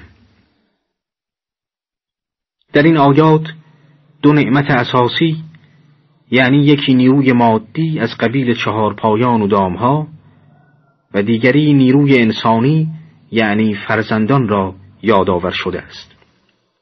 سپس نعمتها را با ذکر نعمت باغهای سرسبز و خرم و چشمهای آبجاری کامل می‌فرماید و به این ترتیب زندگی سالم و بدون کمبود را یادآورشان می نماید و در آخر نتیجه کفران این همه نعمتهای بیدریق الهی را با آنان گوشزد می کند. روزی که نتیجه آن همه ظلم و ستم غرور و استکبار و هواپرستی و بیگانگی از خداوند مهربان را با چشم خود خواهند دید پس از ذکر این دعوت قرآن عکس عمل قوم عاد را چنین تصویر می کند. قوم عاد گفتند برای ما تفاوت نمی کند چه ما را اندرز بدهی یا ندهی این همان روش و اخلاق پیشینیان است و ما هرگز مجازات نخواهیم شد. قوم عاد به جای آنکه قدر پیامبر مهربان خیش را که برای آنها خیر و سعادت دنیا و آخرت را به ارمغان آورده بود بدانند به مسخره کردن و آزار وی و توجیه اعمال ناشایست خیش پرداختند و گفتند وعظ و پند تو در ما تأثیر نمی‌گذارد. و کارهای ما در حقیقت ادامه کارهای پدران ماست که در گذشته انجام می‌دادند. لذا بر آنها ایرادی وارد نیست. اما این کوردلان قافل از انتقام الهی و کیفر سخت روز جزا بودند. قرآن از تحقق وعده عذاب در باریانها چنین می‌گوید. آنها هود را تکسیب کردند. ما هم نابودشان کردیم. در اینجا همان نتیجه پس از داستانهای گذشته را خداوند برای عبرت پذیری قلبهای حقجو بازگو می‌فرماید و نیز بدین وسیله پیامبر خیش را تسلی می‌دهد و می‌فرماید و در این آیت و نشانه است برای آگاهان ولی اکثر آنها مؤمن نبودند. و در آخرین آیه از این داستان واقعی خداوند خیش را به عظمت و مهربانی می ستاید و پروردگار تو عزیز و رحیم است در برنامه های قبل از داستان پیامبران بزرگ الهی سرگذشت موسی، ابراهیم، نوح و هود علیهم السلام را شنیدیم. اینک پنجمین داستان که در این سوره به طور فشرده بیان گردیده و شامل سرگذشت کوتاهی از قوم سمود و پیامبرشان حضرت صالح علیه السلام می باشد را با هم مرور می کنیم. در آیه 141 سوره شعرا می خانیم کذبت سمود المرسلین قوم سمود نیز رسولان الهی را تکذیب کردند روشن است که آغاز این داستان کاملا شبیه داستان قوم عاد و قوم نوح است. این قوم در سرزمین وادلقرا میان مدینه و شام میزیستند و خواهیم دانست که چگونه بر سر تقیان و مخالفت با رسول خداوند از میان رفتند. آنها با تکذیب صالح علیه السلام در حقیقت همه پیامبران را تکذیب کردند چرا که همه رسولان الهی دارای یک دعوتند و یک هدف. در آیه 142 خداوند حضرت صالح را به عنوان برادری برای قوم خود معرفی می کند. از قال لهم اخوهم صالح الا تتقون. برادرشان صالح به آنان گفت چرا تقوا نمیورزید؟ این هادی مهربان این برادر مشفق نیز چون دیگر پیامبران الهی قوم خیش را به پرهیزکاری دعوت کرد و برای معرفی خیش به سوابق امانت خود در میان آنها اشاره کرد. چنانکه در آیات 143 تا 145 سوره شعرا می‌خوانیم انی لکم رسول امین فاتقوا الله و اطیعون و ما اسألكم علیه من اجر ان اجری الا علی رب العالمین من پیامبری خیرخواه شمایم. پس تقوای الهی پیشه کنید و مرا اطاعت کنید. من برای پیامبری از شما مزدی نمی‌خواهم که مزد من جز به عهده پروردگار جهانیان نیست تا اینجا نخستین بخش از سرگذشت این پیامبر در قرآن بود که در طرح دعوت و بیان رسالت او خلاصه می شود. در بخش دیگر آیات صالح قوم خود را مورد ملامت قرار می دهد. ابتدا در آیات 146 تا 149 میفرماید اتترکون فیما هاهنا آمنین فی جنات و عیون و زروع و نخل تلعها هزین و تنهتون من الجبال بیوتا فارهین آیا شما تصور می کنید همیشه در نهایت امنیت در نعمتهایی که اینجاست میمانید؟ در این باغها و چشمسارها و در این زراعتها و نخلهایی که میوههایش شیرین و رسیده است و از کوهها خانههایی میتراشید و در آن به ایشونوش می‌پردازید.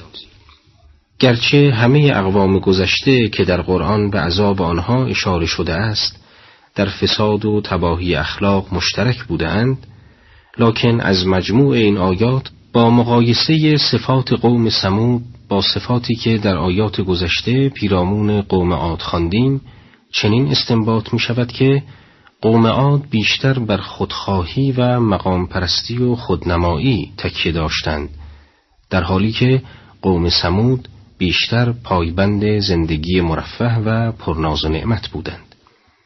باری حضرت صالح بعد از این انتقادها به هشدار پرداخته و آنها را بیم می‌دهد. در آیات 150 تا 152 چنین می‌خوانیم. فاتقوا الله و اطیعون ولا تطیعوا امر المسرفین الذین یفسدون فی الارض ولا یصلحون. از خدا بترسید و مرا اطاعت کنید. و فرمان مصرفان را اطاعت نکنید همانها که در زمین فساد می کنند و اصلاح نمی کنند نهی از اصراف به سبب آن است که اصراف تنها در مال نیست بلکه به هر گونه تجاوز از حد قانون آفرینش و قانون شرایع اصراف اطلاق می شود و چون در یک نظام هر نوع تجاوزی از حدود قانون موجب از هم گسیختگی و فساد می شود اصراف موجب فساد است و فساد مایه تباهی دین و دنیا. اصراف مستاخهای زیادی دارد چنان که گاهی در مسائل ساده چون خوردن و آشامیدن است و گاه در بزل و بخشش بیش از اندازه زمانی در داوری کردن و وقتی در اعتقادات که منتهی به شک و تردید می شود همچنین در برتری جویی و استکبار. مثلا درباره فرعون آمده که وی برتری جو و مصرف بود. در انتقامگیری و قصاص بیش از حد و بالاخره در مورد هر گناه تعبیر به اصراف بر نفس شده است. قرآن در آیه پنجاه و سوم سوره زمر می‌فرماید بگو ای بندگان من که بر خود اصراف کردید از رحمت خداوند معیوس نشوید که خداوند همه گناهان را میبخشد. باری در مقابل آن همه بردباری و دعوت به راستی و درستی پاسخ قوم به جناب صالح این پیامبر گرامی این بود که گفتند قالو انما انت من المسحرین. ما انت الا بشر مثلنا فأت بآیت ان کنت من الصادقین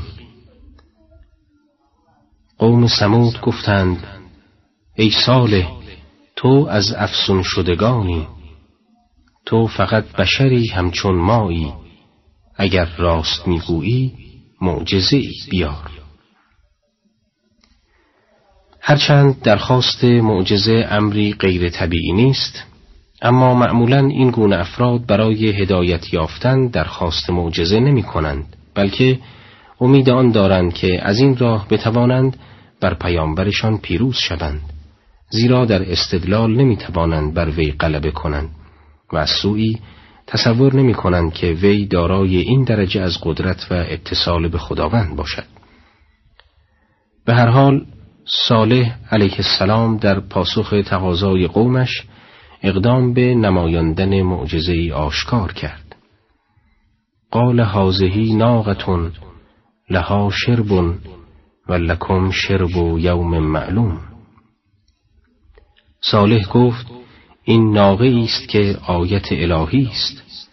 برای او سهمی از آب قریه و برای شما سهم روز معینی است.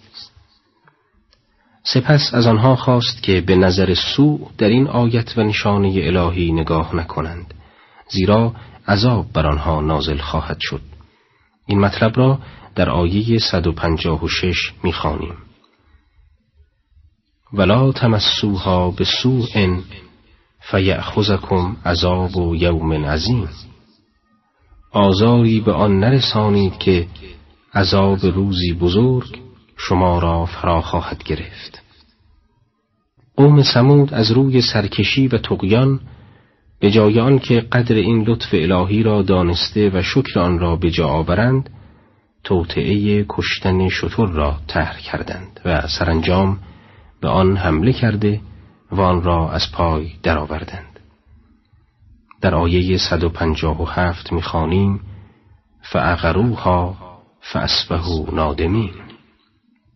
سرانجام بر آن ناقه حمله بردند و بکشتند و از کرده خود پشیمان شدند. البته این ندامت به خاطر آن بود که آثار عذاب الهی را در نزدیکی خیش احساس می کردند اما دیگر سودی نداشت.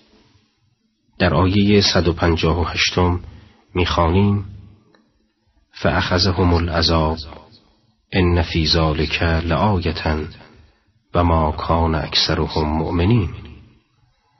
عذاب الهی آنان را فرا گرفت.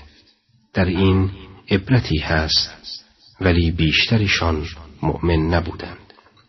گفتند که در روایات کشنده ناقه صالح را یک نفر معرفی کردند حالان که در قرآن این عمل به صورت جمع آمده است. بدان جهت که دیگران با کشنده ناقه هم صدا و هم عقیده و به عمل او راضی بودند. به همین سبب خداوند همه را در جرم آن پلی شریک و عذاب را بر همه نازل کرد. در پایان این داستان نیز دیگر بار همان جمله پرمعنا و عمیق تکرار می شود. همان سخن که در پایان داستان هود نوح و ابراهیم فرمود. و این ربک لهو العزیز الرحیم پروردگارت نیرومند و مهربان است ادامه برنامه های پیشین پیرامون سرگذشت پیامبران الهی به داستان حضرت لوط علیه السلام می رسیم و به اتفاق بر زندگی این بزرگ مرد گذری سریع و نظری دقیق در آینه آیات می کنیم. لوط همزمان با جناب ابراهیم علیه السلام میزیست. برخی او را از وابستگان نسبی ابراهیم دانستند. قرآن آغاز داستان وی را نیز چون انبیای یاد شده در برنامه های قبل با این آیه شرح می دهد. در آیه 160 می‌خوانیم که قوم لوط فرستادگان خدا را دروغگو شمردند. همان گونه که پیشتر از این هم توضیح دادیم ذکر پیامبران به سیغه جمع یا به سبب آن است که دعوت انبیا یکی است و دارای وحدت است و تکسیب یکی از آنها به منزله تکسیب بقیه می باشد و یا اینکه این قوم چون اقوام دیگر که ذکرشان گذشت واقعا به هیچ یک از پیامبران پیشین نیز ایمان نداشتند در آیه بعد یعنی آیه 161 اشاره‌ای به دعوت حضرت لوط می کند که هماهنگ با کیفیت دعوت دیگر پیامبران گذشته است. در آن هنگام که برادرشان لوط به آنها گفت آیا تقوا پیشه نمی کنید؟ قرآن بار دیگر تعبیر برادر را درباره پیامبری از پیامبران خداوند به کار گرفته است.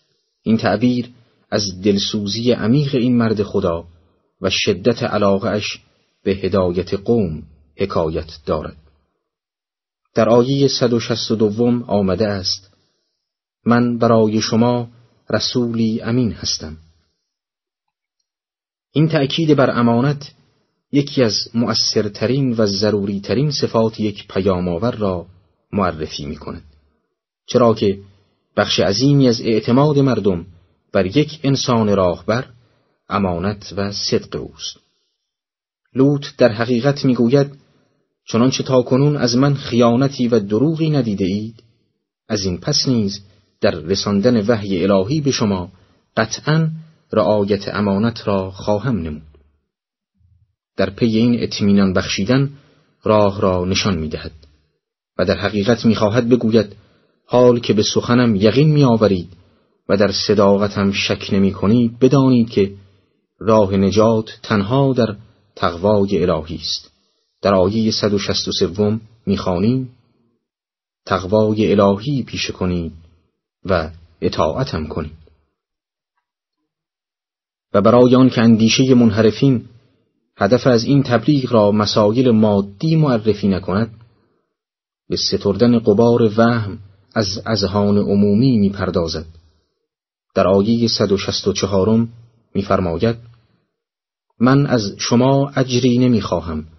اجر من فقط بر پروردگار عالمیان است. قرآن پس از ذکر این بخش ابتدای زندگی انبیا که در این سوره به طور مشترک بیان شده است به تشریح انتقاد لوط و محور اساسی دعوت وی به صلاح و سداد می‌پردازد در آیه 165 آمده است آیا در میان جهانیان شما به سراغ جنس ذکور می روید؟ از این آیه دو نوع می توان برداشت کرد. اول منظور این است که خداوند این همه افراد از جنس مخالف برای شما آفریده و شما با ازدواج سالم با آنان می توانید زندگی پاک و با آسایشی داشته باشید. پس چرا این نعمت طبیعی خدا را رها کرده و خود را به چنین کار پست و آلوده ای یعنی رو آوردن به مردان می آلایید. دیگران که کلمه من العالمین قید برای قوم باشد. در این صورت معنی آیه را می توان چنین گفت. یعنی تنها شما هستید که از میان جهانیان این انحراف را در پیش گرفته اید.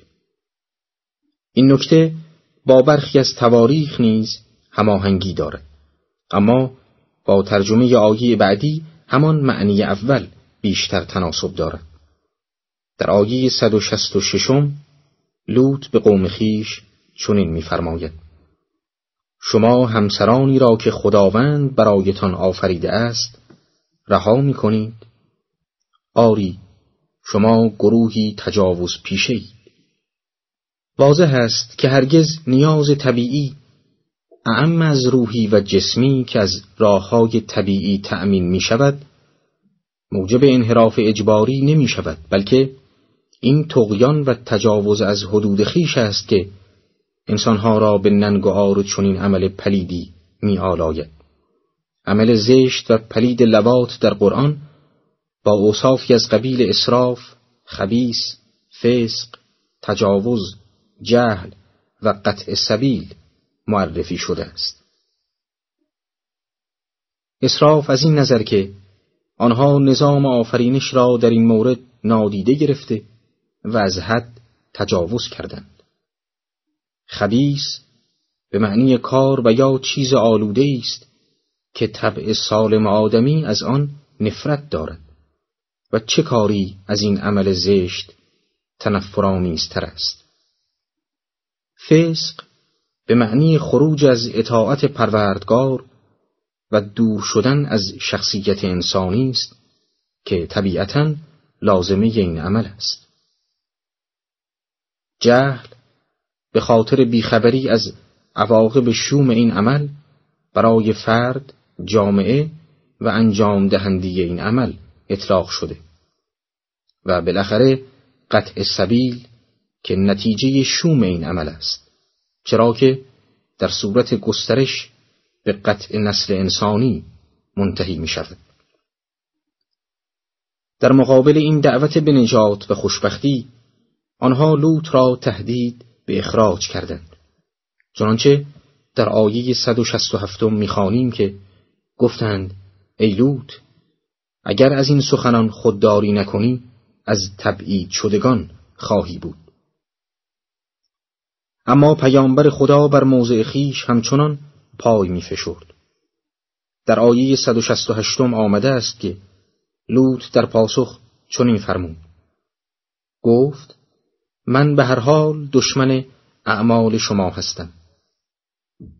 عاقبت پس از اتمام حجتها و بیان همه گونه اندرز و هشدار لوط دانست که این قوم در لجنزار افن فساد بیش از آن غرقند که امید نجاتی برایشان باشد. پس نجات خود و اهل خود را از خداوند درخواست کرد.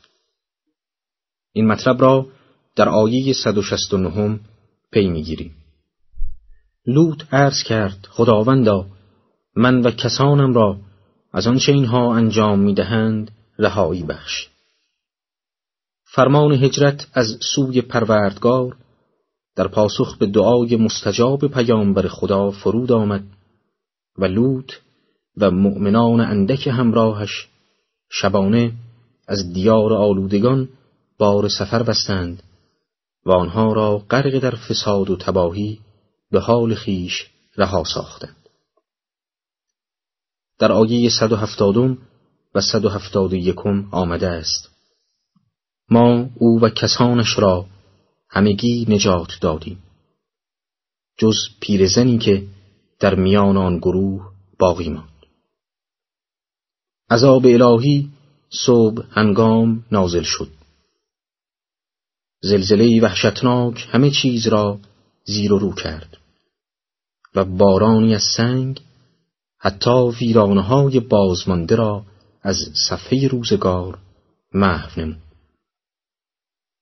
در آیه 172 و 173 می‌خوانیم سپس دیگران را هلاک کردیم و بارانی از سنگ بر آنها فرو فرستادیم.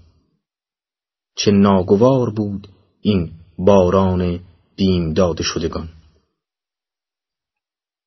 آری این است فرجام سرکشان و فاسدان.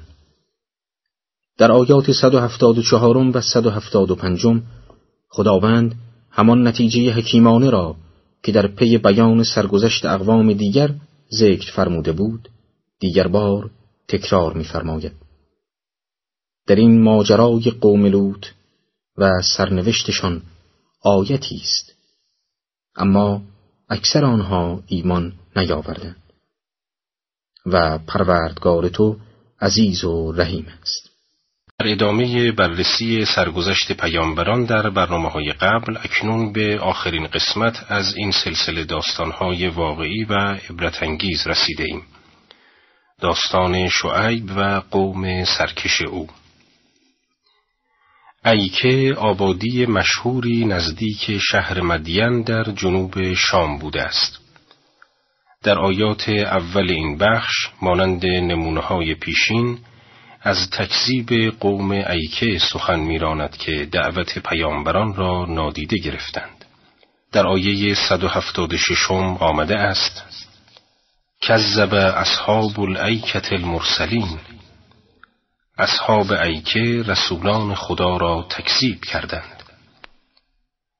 قبلا نیز اشاره شد که تکذیب آنها یا تکذیب همه انبیاء بوده و یا به خاطر آنکه دعوت همه انبیا به یک چیز است تکذیب پیامبرشان شعیب در حکم تکذیب همه است. به هر حال شعیب مردم قومش را به تقوای الهی فراخواند. و خود را به امانت معرفی کرد. در آیات 177 و 178 می‌خوانیم از قال لهم شعیب الا تتقون انی لکم رسول امین. هنگامی که شعیب به آنان گفت چرا تقوا نمیورزید من برای شما پیامبری امین هستم. در حقیقت دعوت شعیب از همان نقطه شروع می شود که سایر پیامبران شروع می کردند. دعوت به تقوا و پرهیزکاری که ریشه و اساس همه برنامه های اصلاحی و دگرگونی های اخلاقی است. پس دوباره تأکید بر تقوا می کند. در آیات 179 و 180 می‌خوانیم فاتقوا الله و اطیعون و ما اسألكم علیه من اجر ان اجری الا علی رب العالمین تقوای الهی پیشه کنید و مرا اطاعت کنید. من در برابر این دعوت پاداشی از شما نمی طلبم مزد من جز به عهده پروردگار جهانیان نیست. واضح است که همان جمله هایی که دارای اهداف مشترک که در آغاز دعوت سایر پیامبران در این سوره آمده است در آغاز این سرگذشت نیز تکرار شده است. دعوت به تقوا تأکید بر سابقه امانتداری در میان مردم و تأکید بر معنویت انگیزه دعوت. در آیات 181 تا 184 چهار مطلب را در ضمن چهار آیه مورد انتقاد قرار داده است. نخست آن که می‌فرماید اوفوا الکیل ولا تکونوا من المخسرین حق پیمانه را ادا کنید و به دیگران خسارت نزنید شایان ذکر است که قوم ایکه در یک منطقه حساس تجاری بر سر راه کاروانهای حجاز و شام و مناطق دیگر قرار داشتند و در میانشان خدعه و تزویر رواج داشته است و آیه نیز به همین صفت زشت آنها اشاره دارد. شعیب علیه السلام به آنها امر می‌فرماید که این گونه نباشید و صحت عمل را در پیش گیرید. در آیه 182 و 183 می‌خوانیم. و زنو بالقسطاس المستقیم ولا تبخسوا الناس اشیاءهم ولا تعثوا فی الارض مفسدین. و با ترازوی صحیح وزن کنید و حق مردم را کم نگذارید و در زمین به فساد مکوشید این آیه هم به معنی کم گذاردن ظالمانه از حقوق مردم و هم به تقلب و نیرنگی که منتهی به ضایع شدن حقوق دیگران میگردد نظر دارد. و بنابراین آیه دارای معنای وسیعی است که هر گونه تقلب تزویر و خدعه در معامله و هر گونه پایمال کردن حق دیگران را شامل می شود. و از آنجا که نابسامانی های اقتصادی سرچشمه از همگسیختگی نظام اجتماعی می شود، در پایان آیه به عنوان یک جمعبندی می‌فرماید در زمین فساد نکنید و به هر گونه استثمار پایان دهید. چهارمین مطلبی که به قوم شعیب گوش زد شده است در آیه 184 می‌خوانیم. واتقوا الذی خلقکم والجبلة الاولین و از نافرمانی کسی که شما و اقوام پیشین را آفرید بپرهیزید. در حقیقت می‌خواهد بگوید که اگر تقوای الهی را پیشه کنید همه آن مطالب یاد شده هم مراعات می شود چرا که تقوا دوری از محرمات و انجام واجبات است. و این امور که در آیات پیشین با آنها اشاره شد جزء محرمات هستند. پس با ترک آنها خیش را از عذاب الهی دور و به رحمت وی نزدیک سازید. پاسخ قوم ایکه به پیامبرشان همان پاسخی است که همه مستکبران عالم در طول تاریخ به فرزانگان اندیشمند دادند. قالوا انما انت من المسحرین و ما انت الا بشر مثلنا و ان نظنك لمن الكاذبین فاسقط علینا کسفا من السماء ان کنت من الصادقین. گفتند تو فقط از افسون شدگانی تو بشری همچون مایی و ما تو را دروغگو میپنداریم. اگر راست می‌گویی سنگهایی از آسمان بر سر ما بباران. تقاضای عذاب برای نشان دادن عدم ترس از تهدیدهای الهی نهایت وقاحت این قوم گنهکار را میرساند. شعیب علیه السلام در پاسخ امر عذاب را موکول به امر الهی کرد. در آیه 188 آمده است قال ربی اعلم بما تعملون شعیب گفت پروردگار من به اعمالی که می کنید داناتر است. و بدین وسیله اشاره به استحقاق عذاب آنها نمود و زمان آن را منحصر به امر خدا کرد. اما سرانجام وعده آسمانی تحقق یافت و عذاب بر آنها نازل شد. فکذبوه فأخذهم عذاب یوم الظله انه کان عذاب یوم عظیم. سرانجام او را تکسیب کردند و عذاب روز آتشبار آنها را فرا گرفت که آن عذاب روزی بزرگ بود. در برخی روایات آمده است که هفت روز گرمای سوزان سرزمین ایکه را به جهنمی غیرقابل تحمل مبدل ساخت.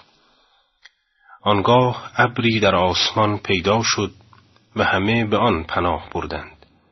در این هنگام سائقه ای مرگبار بر آنها فرود آمد و به دنبال آن آتش بر سرشان فرو ریخت و بدین ترتیب قومی بزرگ و متکبر در اثر تقیان و سرپیچی از حقیقت به عذاب دچار شده و از میان رفتند.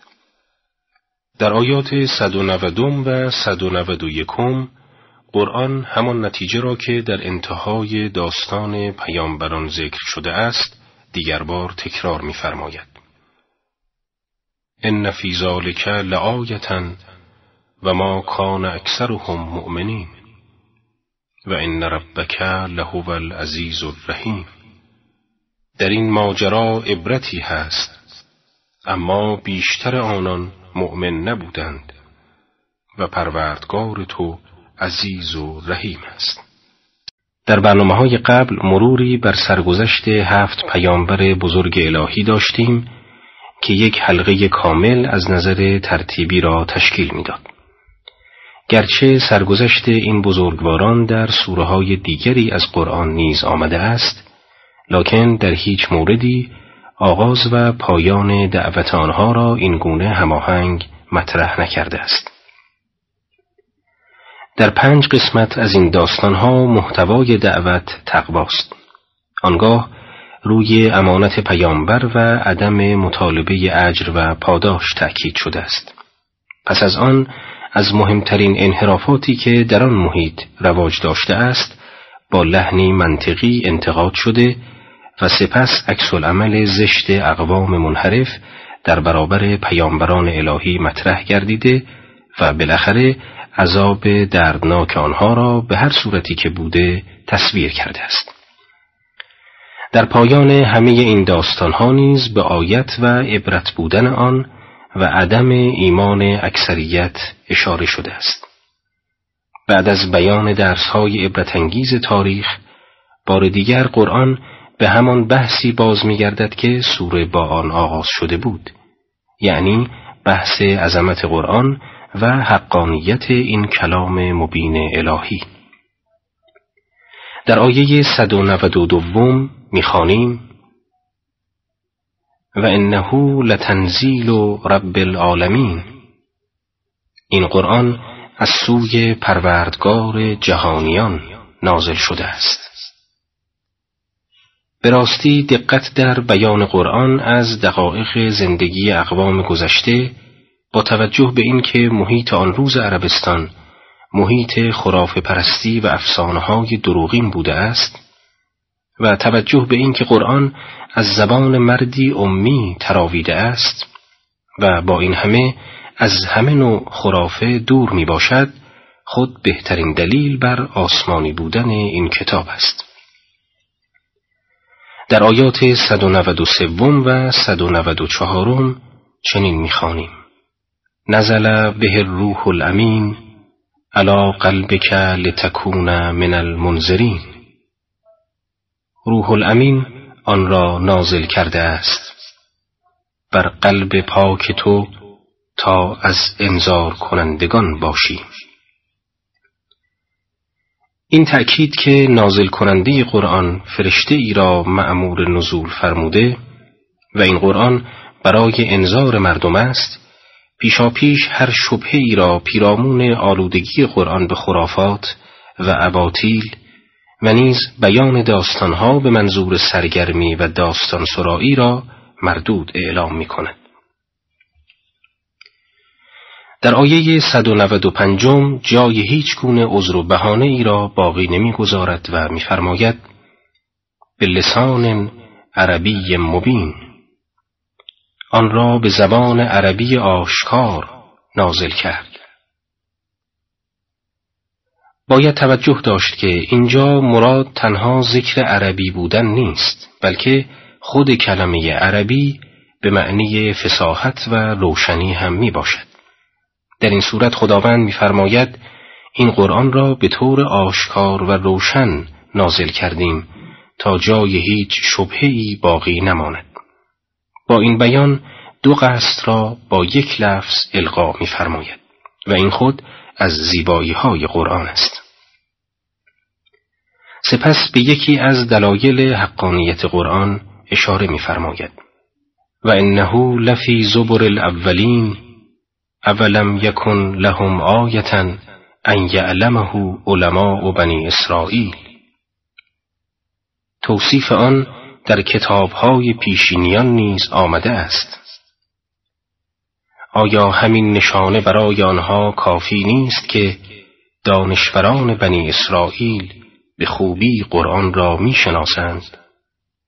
باید توجه داشت در محیطی که مشرکان با یهود و علمای آنها رفت آمد داشتند اگر این گفته قرآن گذاف بود بلافاصله از هر سو بانگ انکار و اعتراض برمیخواست اما این نشان می‌دهد که در محیط نزول آیات آنقدر این مسئله روشن بوده است که جای انکار نداشته است.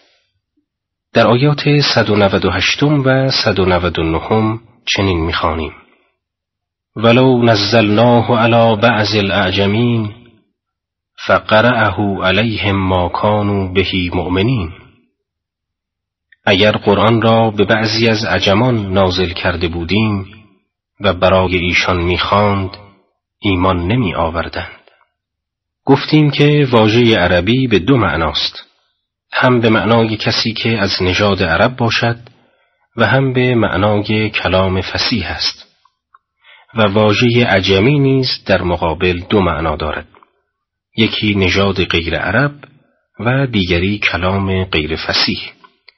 در اینجا معنای اول یعنی نژاد غیر عرب بیشتر مناسبت دارد یعنی نژاد پرستی و تعصبهای قومی آنها به قدری شدید است که اگر قرآن بر فردی غیر عرب نازل می‌شد از پذیرش آن امتناع می کردند.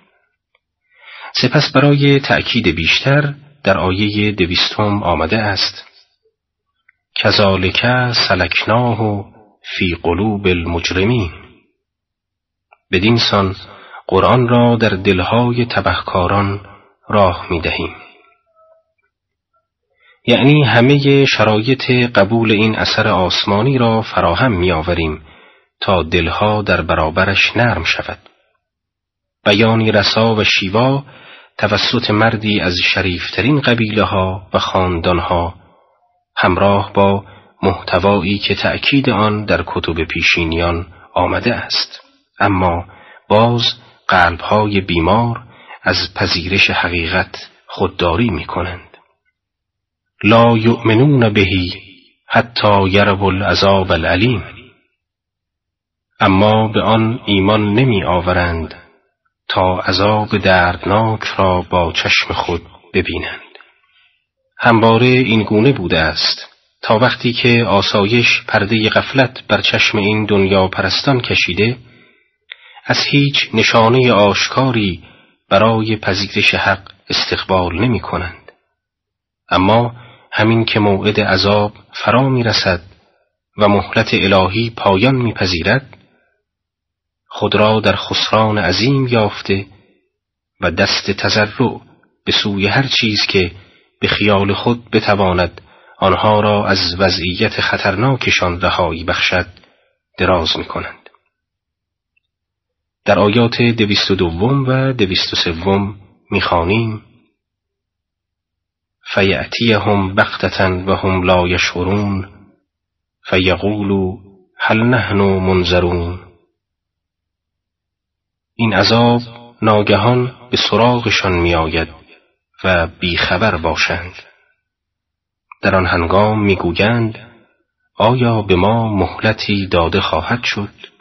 اما این مهلت خواهی باز در نهان ایشان برای هدایت یابی نیست بلکه می‌خواهند تنها خود را از آن وضع برهانند. چرا که اگر اینها به دنیا بازگردانده شوند دوباره به اعمال ننگین گذشته خواهند پرداخت. در آیات دویست و چهارم تا دویست و نهم چنین می‌خوانیم. چرا برای عذاب ما عجله می کنند؟ مگر نمیدانی که اگر سالها نعمتشان دهیم آنگاه عذاب موعود به آنها رسد. این تمتع و بهرهگیری از دنیا بر آنها سودی نخواهد داشت. ما هیچ شهر و دیاری را هلاک نکردیم مگر آنکه انذار کنندگانی از پیامبران الهی داشتند تا متذکر شوند. و ما هرگز ستمکار نبودیم به هر حال خداوند هرگز پیش از اتمام حجت و مهلت کافی هیچ قومی را گرفتار عذاب نخواهد کرد. اما زمانی هم که گفته ها و اندرزها بیمها و امیدها برای این سیاه دلان به تکرار بیان شد و فرصت لازم را برای هدایت یافتند ولی از آن روی گردانیدند آنگاه مجازاتی که راه بازگشت در آن نیست برایشان مهیا می سازد. با مروری در آیات این بخش حقانیت قرآن و نزول آن از سوی خداوند و روشن بودن معانی و مطالبش و نیز مهربانی خداوند که تمامی شرایط هدایت را برای قومی مهیا می‌فرماید و نیز اعراض مشرکان از قبول وحی و بالاخره فرارسیدن عذاب و قطع شدن امید آنان را دیدیم در برنامه های قبل درباره زندگی پیامبران و سرگذشت اقوام گمراهی که بر اثر مخالفت با فرامین الهی به عذاب دچار شدند مطالبی عنوان شد. پس از آن در مورد قرآن و اینکه خداوند با شرایطی متناسب با روحیات عرب و جامعه آن روز و به نحوی فسیح آن را نازل فرمود سخن گفتیم و اینک به بررسی پاسخهای قرآن و رهنمودهایش پیرامون مسائل مختلف می‌پردازیم. در آیه دویست و دهم می‌خوانیم و ما تنزلت به شیاطین قرآن را شیاطین نازل نکرده اند. قرآن با مطرح کردن این مطلب به پاسخ درباره یکی از تهمتهای ناروای مشرکان پرداخته است. زیرا مشرکان می‌گفتند محمد صلوات الله علیه و آله با فردی از جن ارتباط دارد و آیات قرآن از این طریق به وی تعلیم داده می شود. قرآن برای نادرستی این مطلب در آیه دویست و یازدهم اضافه می کند که و ما ینبغی لهم و ما یستطیعون. شیاطین نه در خور این کارند و نه توان آن دارند. چرا که محتوای قرآن پاکی، حق، عدالت، تقوا و نفی شرک و ظلم است. در حالی که افکار شیطانی و القاعات آنان جز شر و فساد چیزی به ارمغان نمی آورد. ثانیا آنها بر نزول چنین کتابی بزرگ توانایی ندارند و مطالب کتاب آسمانی چیزی نیست که ایجاد آن از عهده شیاطین براید. سپس به این نکته اشاره می‌فرماید که آنها حتی نمی توانند این کلام الهی را از جایی به طور پنهانی شنیده و بعد آن را املا کنند. زیرا آیه دویست و دوازدهم سراحت دارد بر اینکه انهم عن السمع لمعزولون. شیاطین از شنیدن وحی برکنارند. این ترتیب از سه طریق به اتهام مشرکان مبنی بر ارتباط پیامبر با جنیان پاسخ می‌دهد. عدم تناسب قرآن با القاعات شیطانی عدم قدرت شیاطین بر انجام این کار و ممنوع بودن شیاطین از استراق سمع. در آیات بعد قرآن به وظایف پیامبر اشاره می‌فرماید.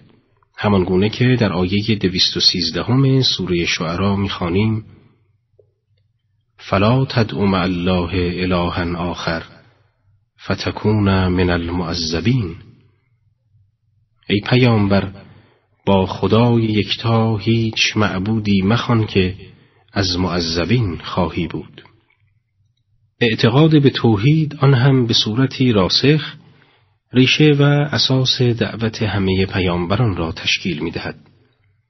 و با آنکه مسلما شخص پیامبر منادی توحید بوده و هرگز انحراف از این اصل درباره وی متصور نیست لکن اهمیت این مسئله تا حدی است که قبل از هر چیز شخص او را مورد خطاب قرار می دهد تا دیگران تکلیف خیش را بدانند و به حساب خود برسند.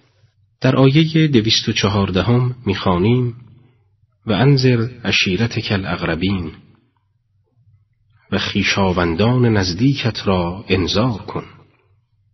دعوت نزدیکان پیش از دیگران به دو علت می‌تواند باشد. اولان که آنها سوابق پیامبر را از پاکی و امانت و چیزهای دیگر بهتر از همه می‌دانستند. و دومان که محبت خیشاوندی نزدیک ایجاب می کند که به سخنان او بیش از دیگران گوش فرادهند و لاجرم از حسادتها و کینتوزی ها و به طور کلی از موضعگیری های خسمانه دورترند. در آیه بعد خداوند می‌خواهد که با مؤمنان مهربانی کند. وخفز جناحک لمن اتبعک من المؤمنین. نسبت به مؤمنانی که پیرویت کرده اند فروتن باش. از این آیه در میابیم که خداوند گرچه در آیات پیشین پیامبر را به انذار و ترساندن امر فرموده اما بلافاصله مسئله رحمت، مهر و عاطفه را در مقابل مطرح می‌فرماید. تا از این طریق همه ابعاد وجود انسانها را در مسیر صحیح خود هدایت فرماید. پیامبر نیز جایی که احتیاج به خشونت است، ملاطفت را کنار می‌گذارد و با جدیت اجرای حدود را در سرلوحه کارهایش قرار می دهد. و جایی که باید به ترمیم نارسایی های روحی پرداخت، از ابراز محبت دریق نمیورزد. در آیه دویست و شانزدهم خداوند موضع پیامبر را در برابر خیشاوندان نافرمان اعلام می دارد و نشان می دهد که پیامبر از نافرمانی در برابر حق متنفر است چه از جانب خیشاوند باشد و چه غیر خیشاوند. فان اسوک فقل انی بریء مما تعملون. اگر نافرمانیت کردند بگو من از اعمالی که می‌کنید بیزارم و بالاخره در آیه دویست و هفدهم تا دویست و بیستم به دلداری و تسلی خاطر پیامبر و اینکه همواره خداوند با اوست می‌پردازد و عامل آسایش را توکل بر ذات حق معرفی می کند.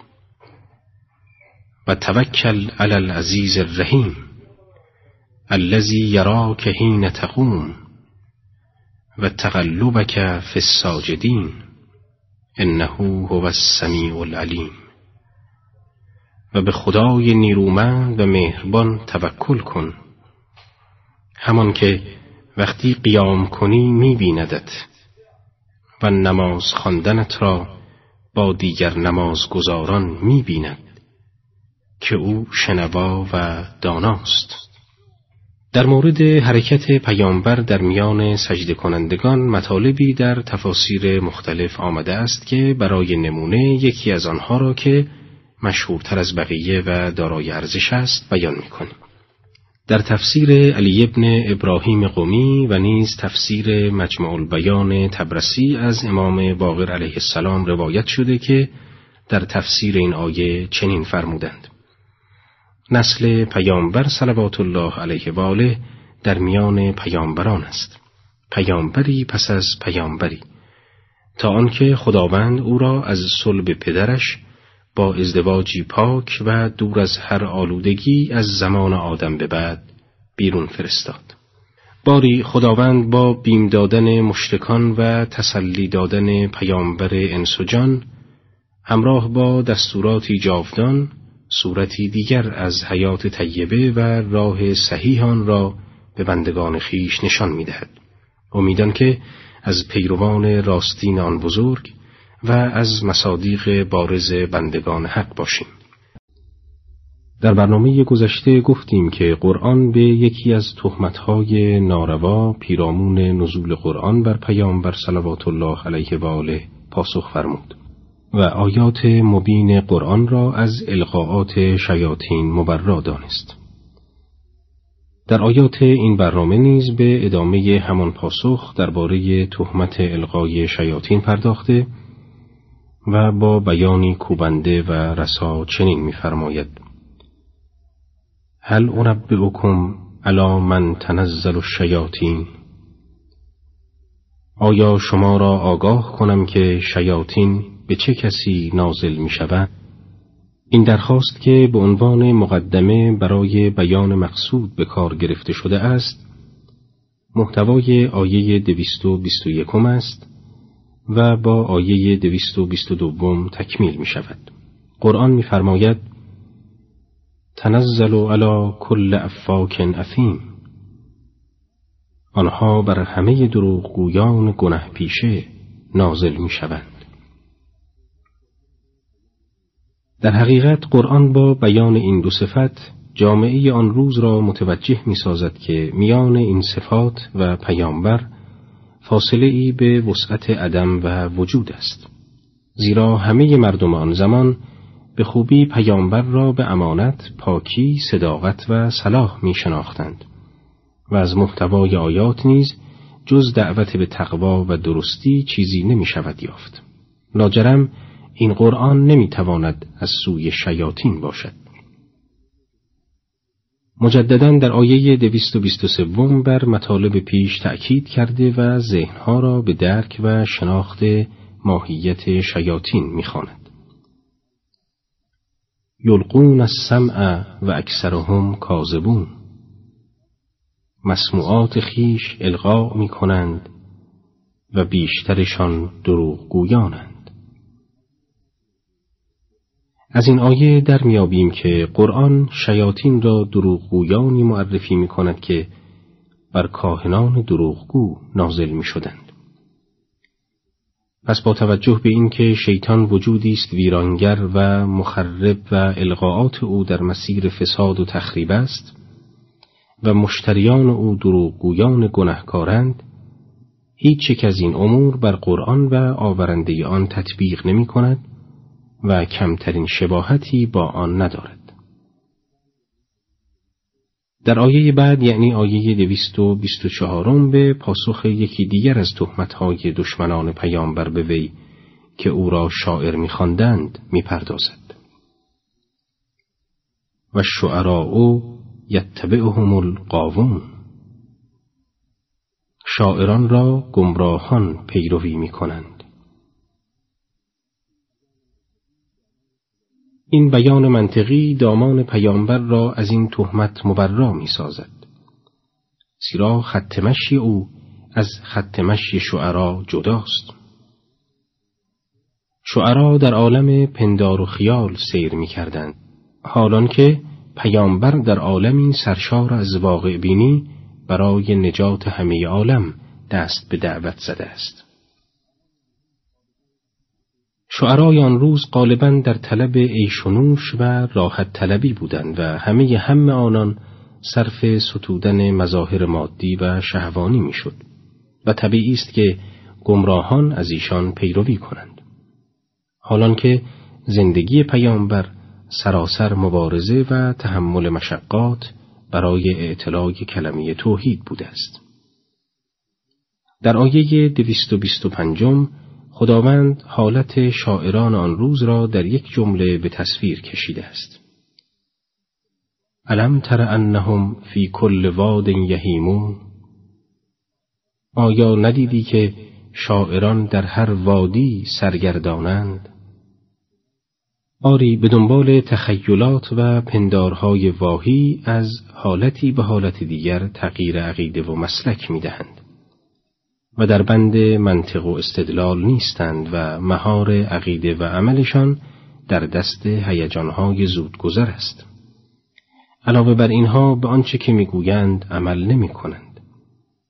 چنانچه در آیه دویست و بیست و ششم می‌خوانیم و انهم یقولون ما لا یفعلون و سخنانی می‌گویند که به آنها عمل نمی کنند. آیا با وجود چنین صفاتی باز می‌توان پیامبر را شاعر خواند؟ پیامبری که سراپا حرکت تلاش استقامت و عمل است. پیامبری که حتی دشمنانش او را به عزم راسخ و توجه به جنبه های عملی مسائل ستودند باری قرآن در سه نشان شاعران کافر را توصیف کرده است. نخست که پیروان آنها گروه گمراهانند و با الگوهای خیالی از واقعیتها می گریزند. دومان که مردمی بی هدفند و خط فکری آنها به سرعت دگرگون می شود و تحت تأثیر هیجان به آسانی تغییر میپذیرند. سومان که سخنانی می‌گویند که به آن عمل نمی کنند و حتی در آنجا که واقعیتی را بیان کنند خودشان به آن عمل نمی کنند. و نشان داده که پیامبر نقطه مقابل صاحبان این سه صفت است. در آیه دویست و بیست و هفتم که آخرین آیه سوره شعراست گروهی از افراد پاک و هدفدار و مؤمن را که از شعر به عنوان وسیله ای برای تقرب به خداوند و یاری رسول او و حمایت از دین استفاده می کنند استثناء فرموده است. قرآن در این باره می‌فرماید الا الذين آمنوا و عملوا الصالحات و الله کثیرا و انتصروا من بعد ما ظلموا و سیعلم ظلموا ای منقلب ینقلبون مگر آنان که ایمان آوردند و کارهای شایسته کردند و خدا را بسیار یاد کردند و هنگامی که مورد ستم واقع می شوند به دفاع از خیشتن و مؤمنان برمیخیزند و انتقام می‌گیرند و ستمکاران به زودی خواهند دانست که به چه مکان بازگشت می کنند. در این آیه چند ویژگی برای شاعران خداجو و مؤمن ذکر شده که به آنها اشاره می شود. یکی آن که ایمان آورده اند که البته واضح است که شرط اساسی قبول اعمال از طرف خداوند ایمان است.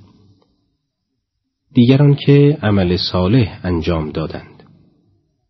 در قرآن در اکثر موارد همراه با ایمان آوردن عمل صالح را شرط نجات معرفی می کند. سومان که خدا را بسیار یاد می کنند برخلاف شاعرانی که شعر آنان را از یاد خداوند قافل می سازد. شعر شاعران مؤمن مردم را نه تنها از خدا دور نمی سازد بلکه آنها را به یاد خداوند می اندازد.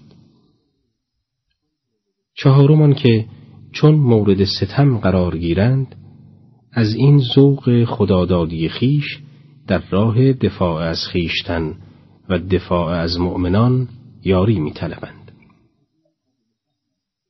به خوبی قابل فهم است که گاهی قصیده ای که شاعران با ایمان در حجو و مذمت حاکمی یا ظالمی یا خلیفه ای ستم پیشه سروده است کار صدها و هزارها شمشیر را به تنهایی انجام داده است و چهره واقعی او را به مردم نشان داده است. پس از همه این بیمها و بشارتها و معرفیها و پاسخها قرآن این سوره را با یک جمله تهدیدآمیز درباره دشمنان پیامبر و اهل بیت او پایان داده است.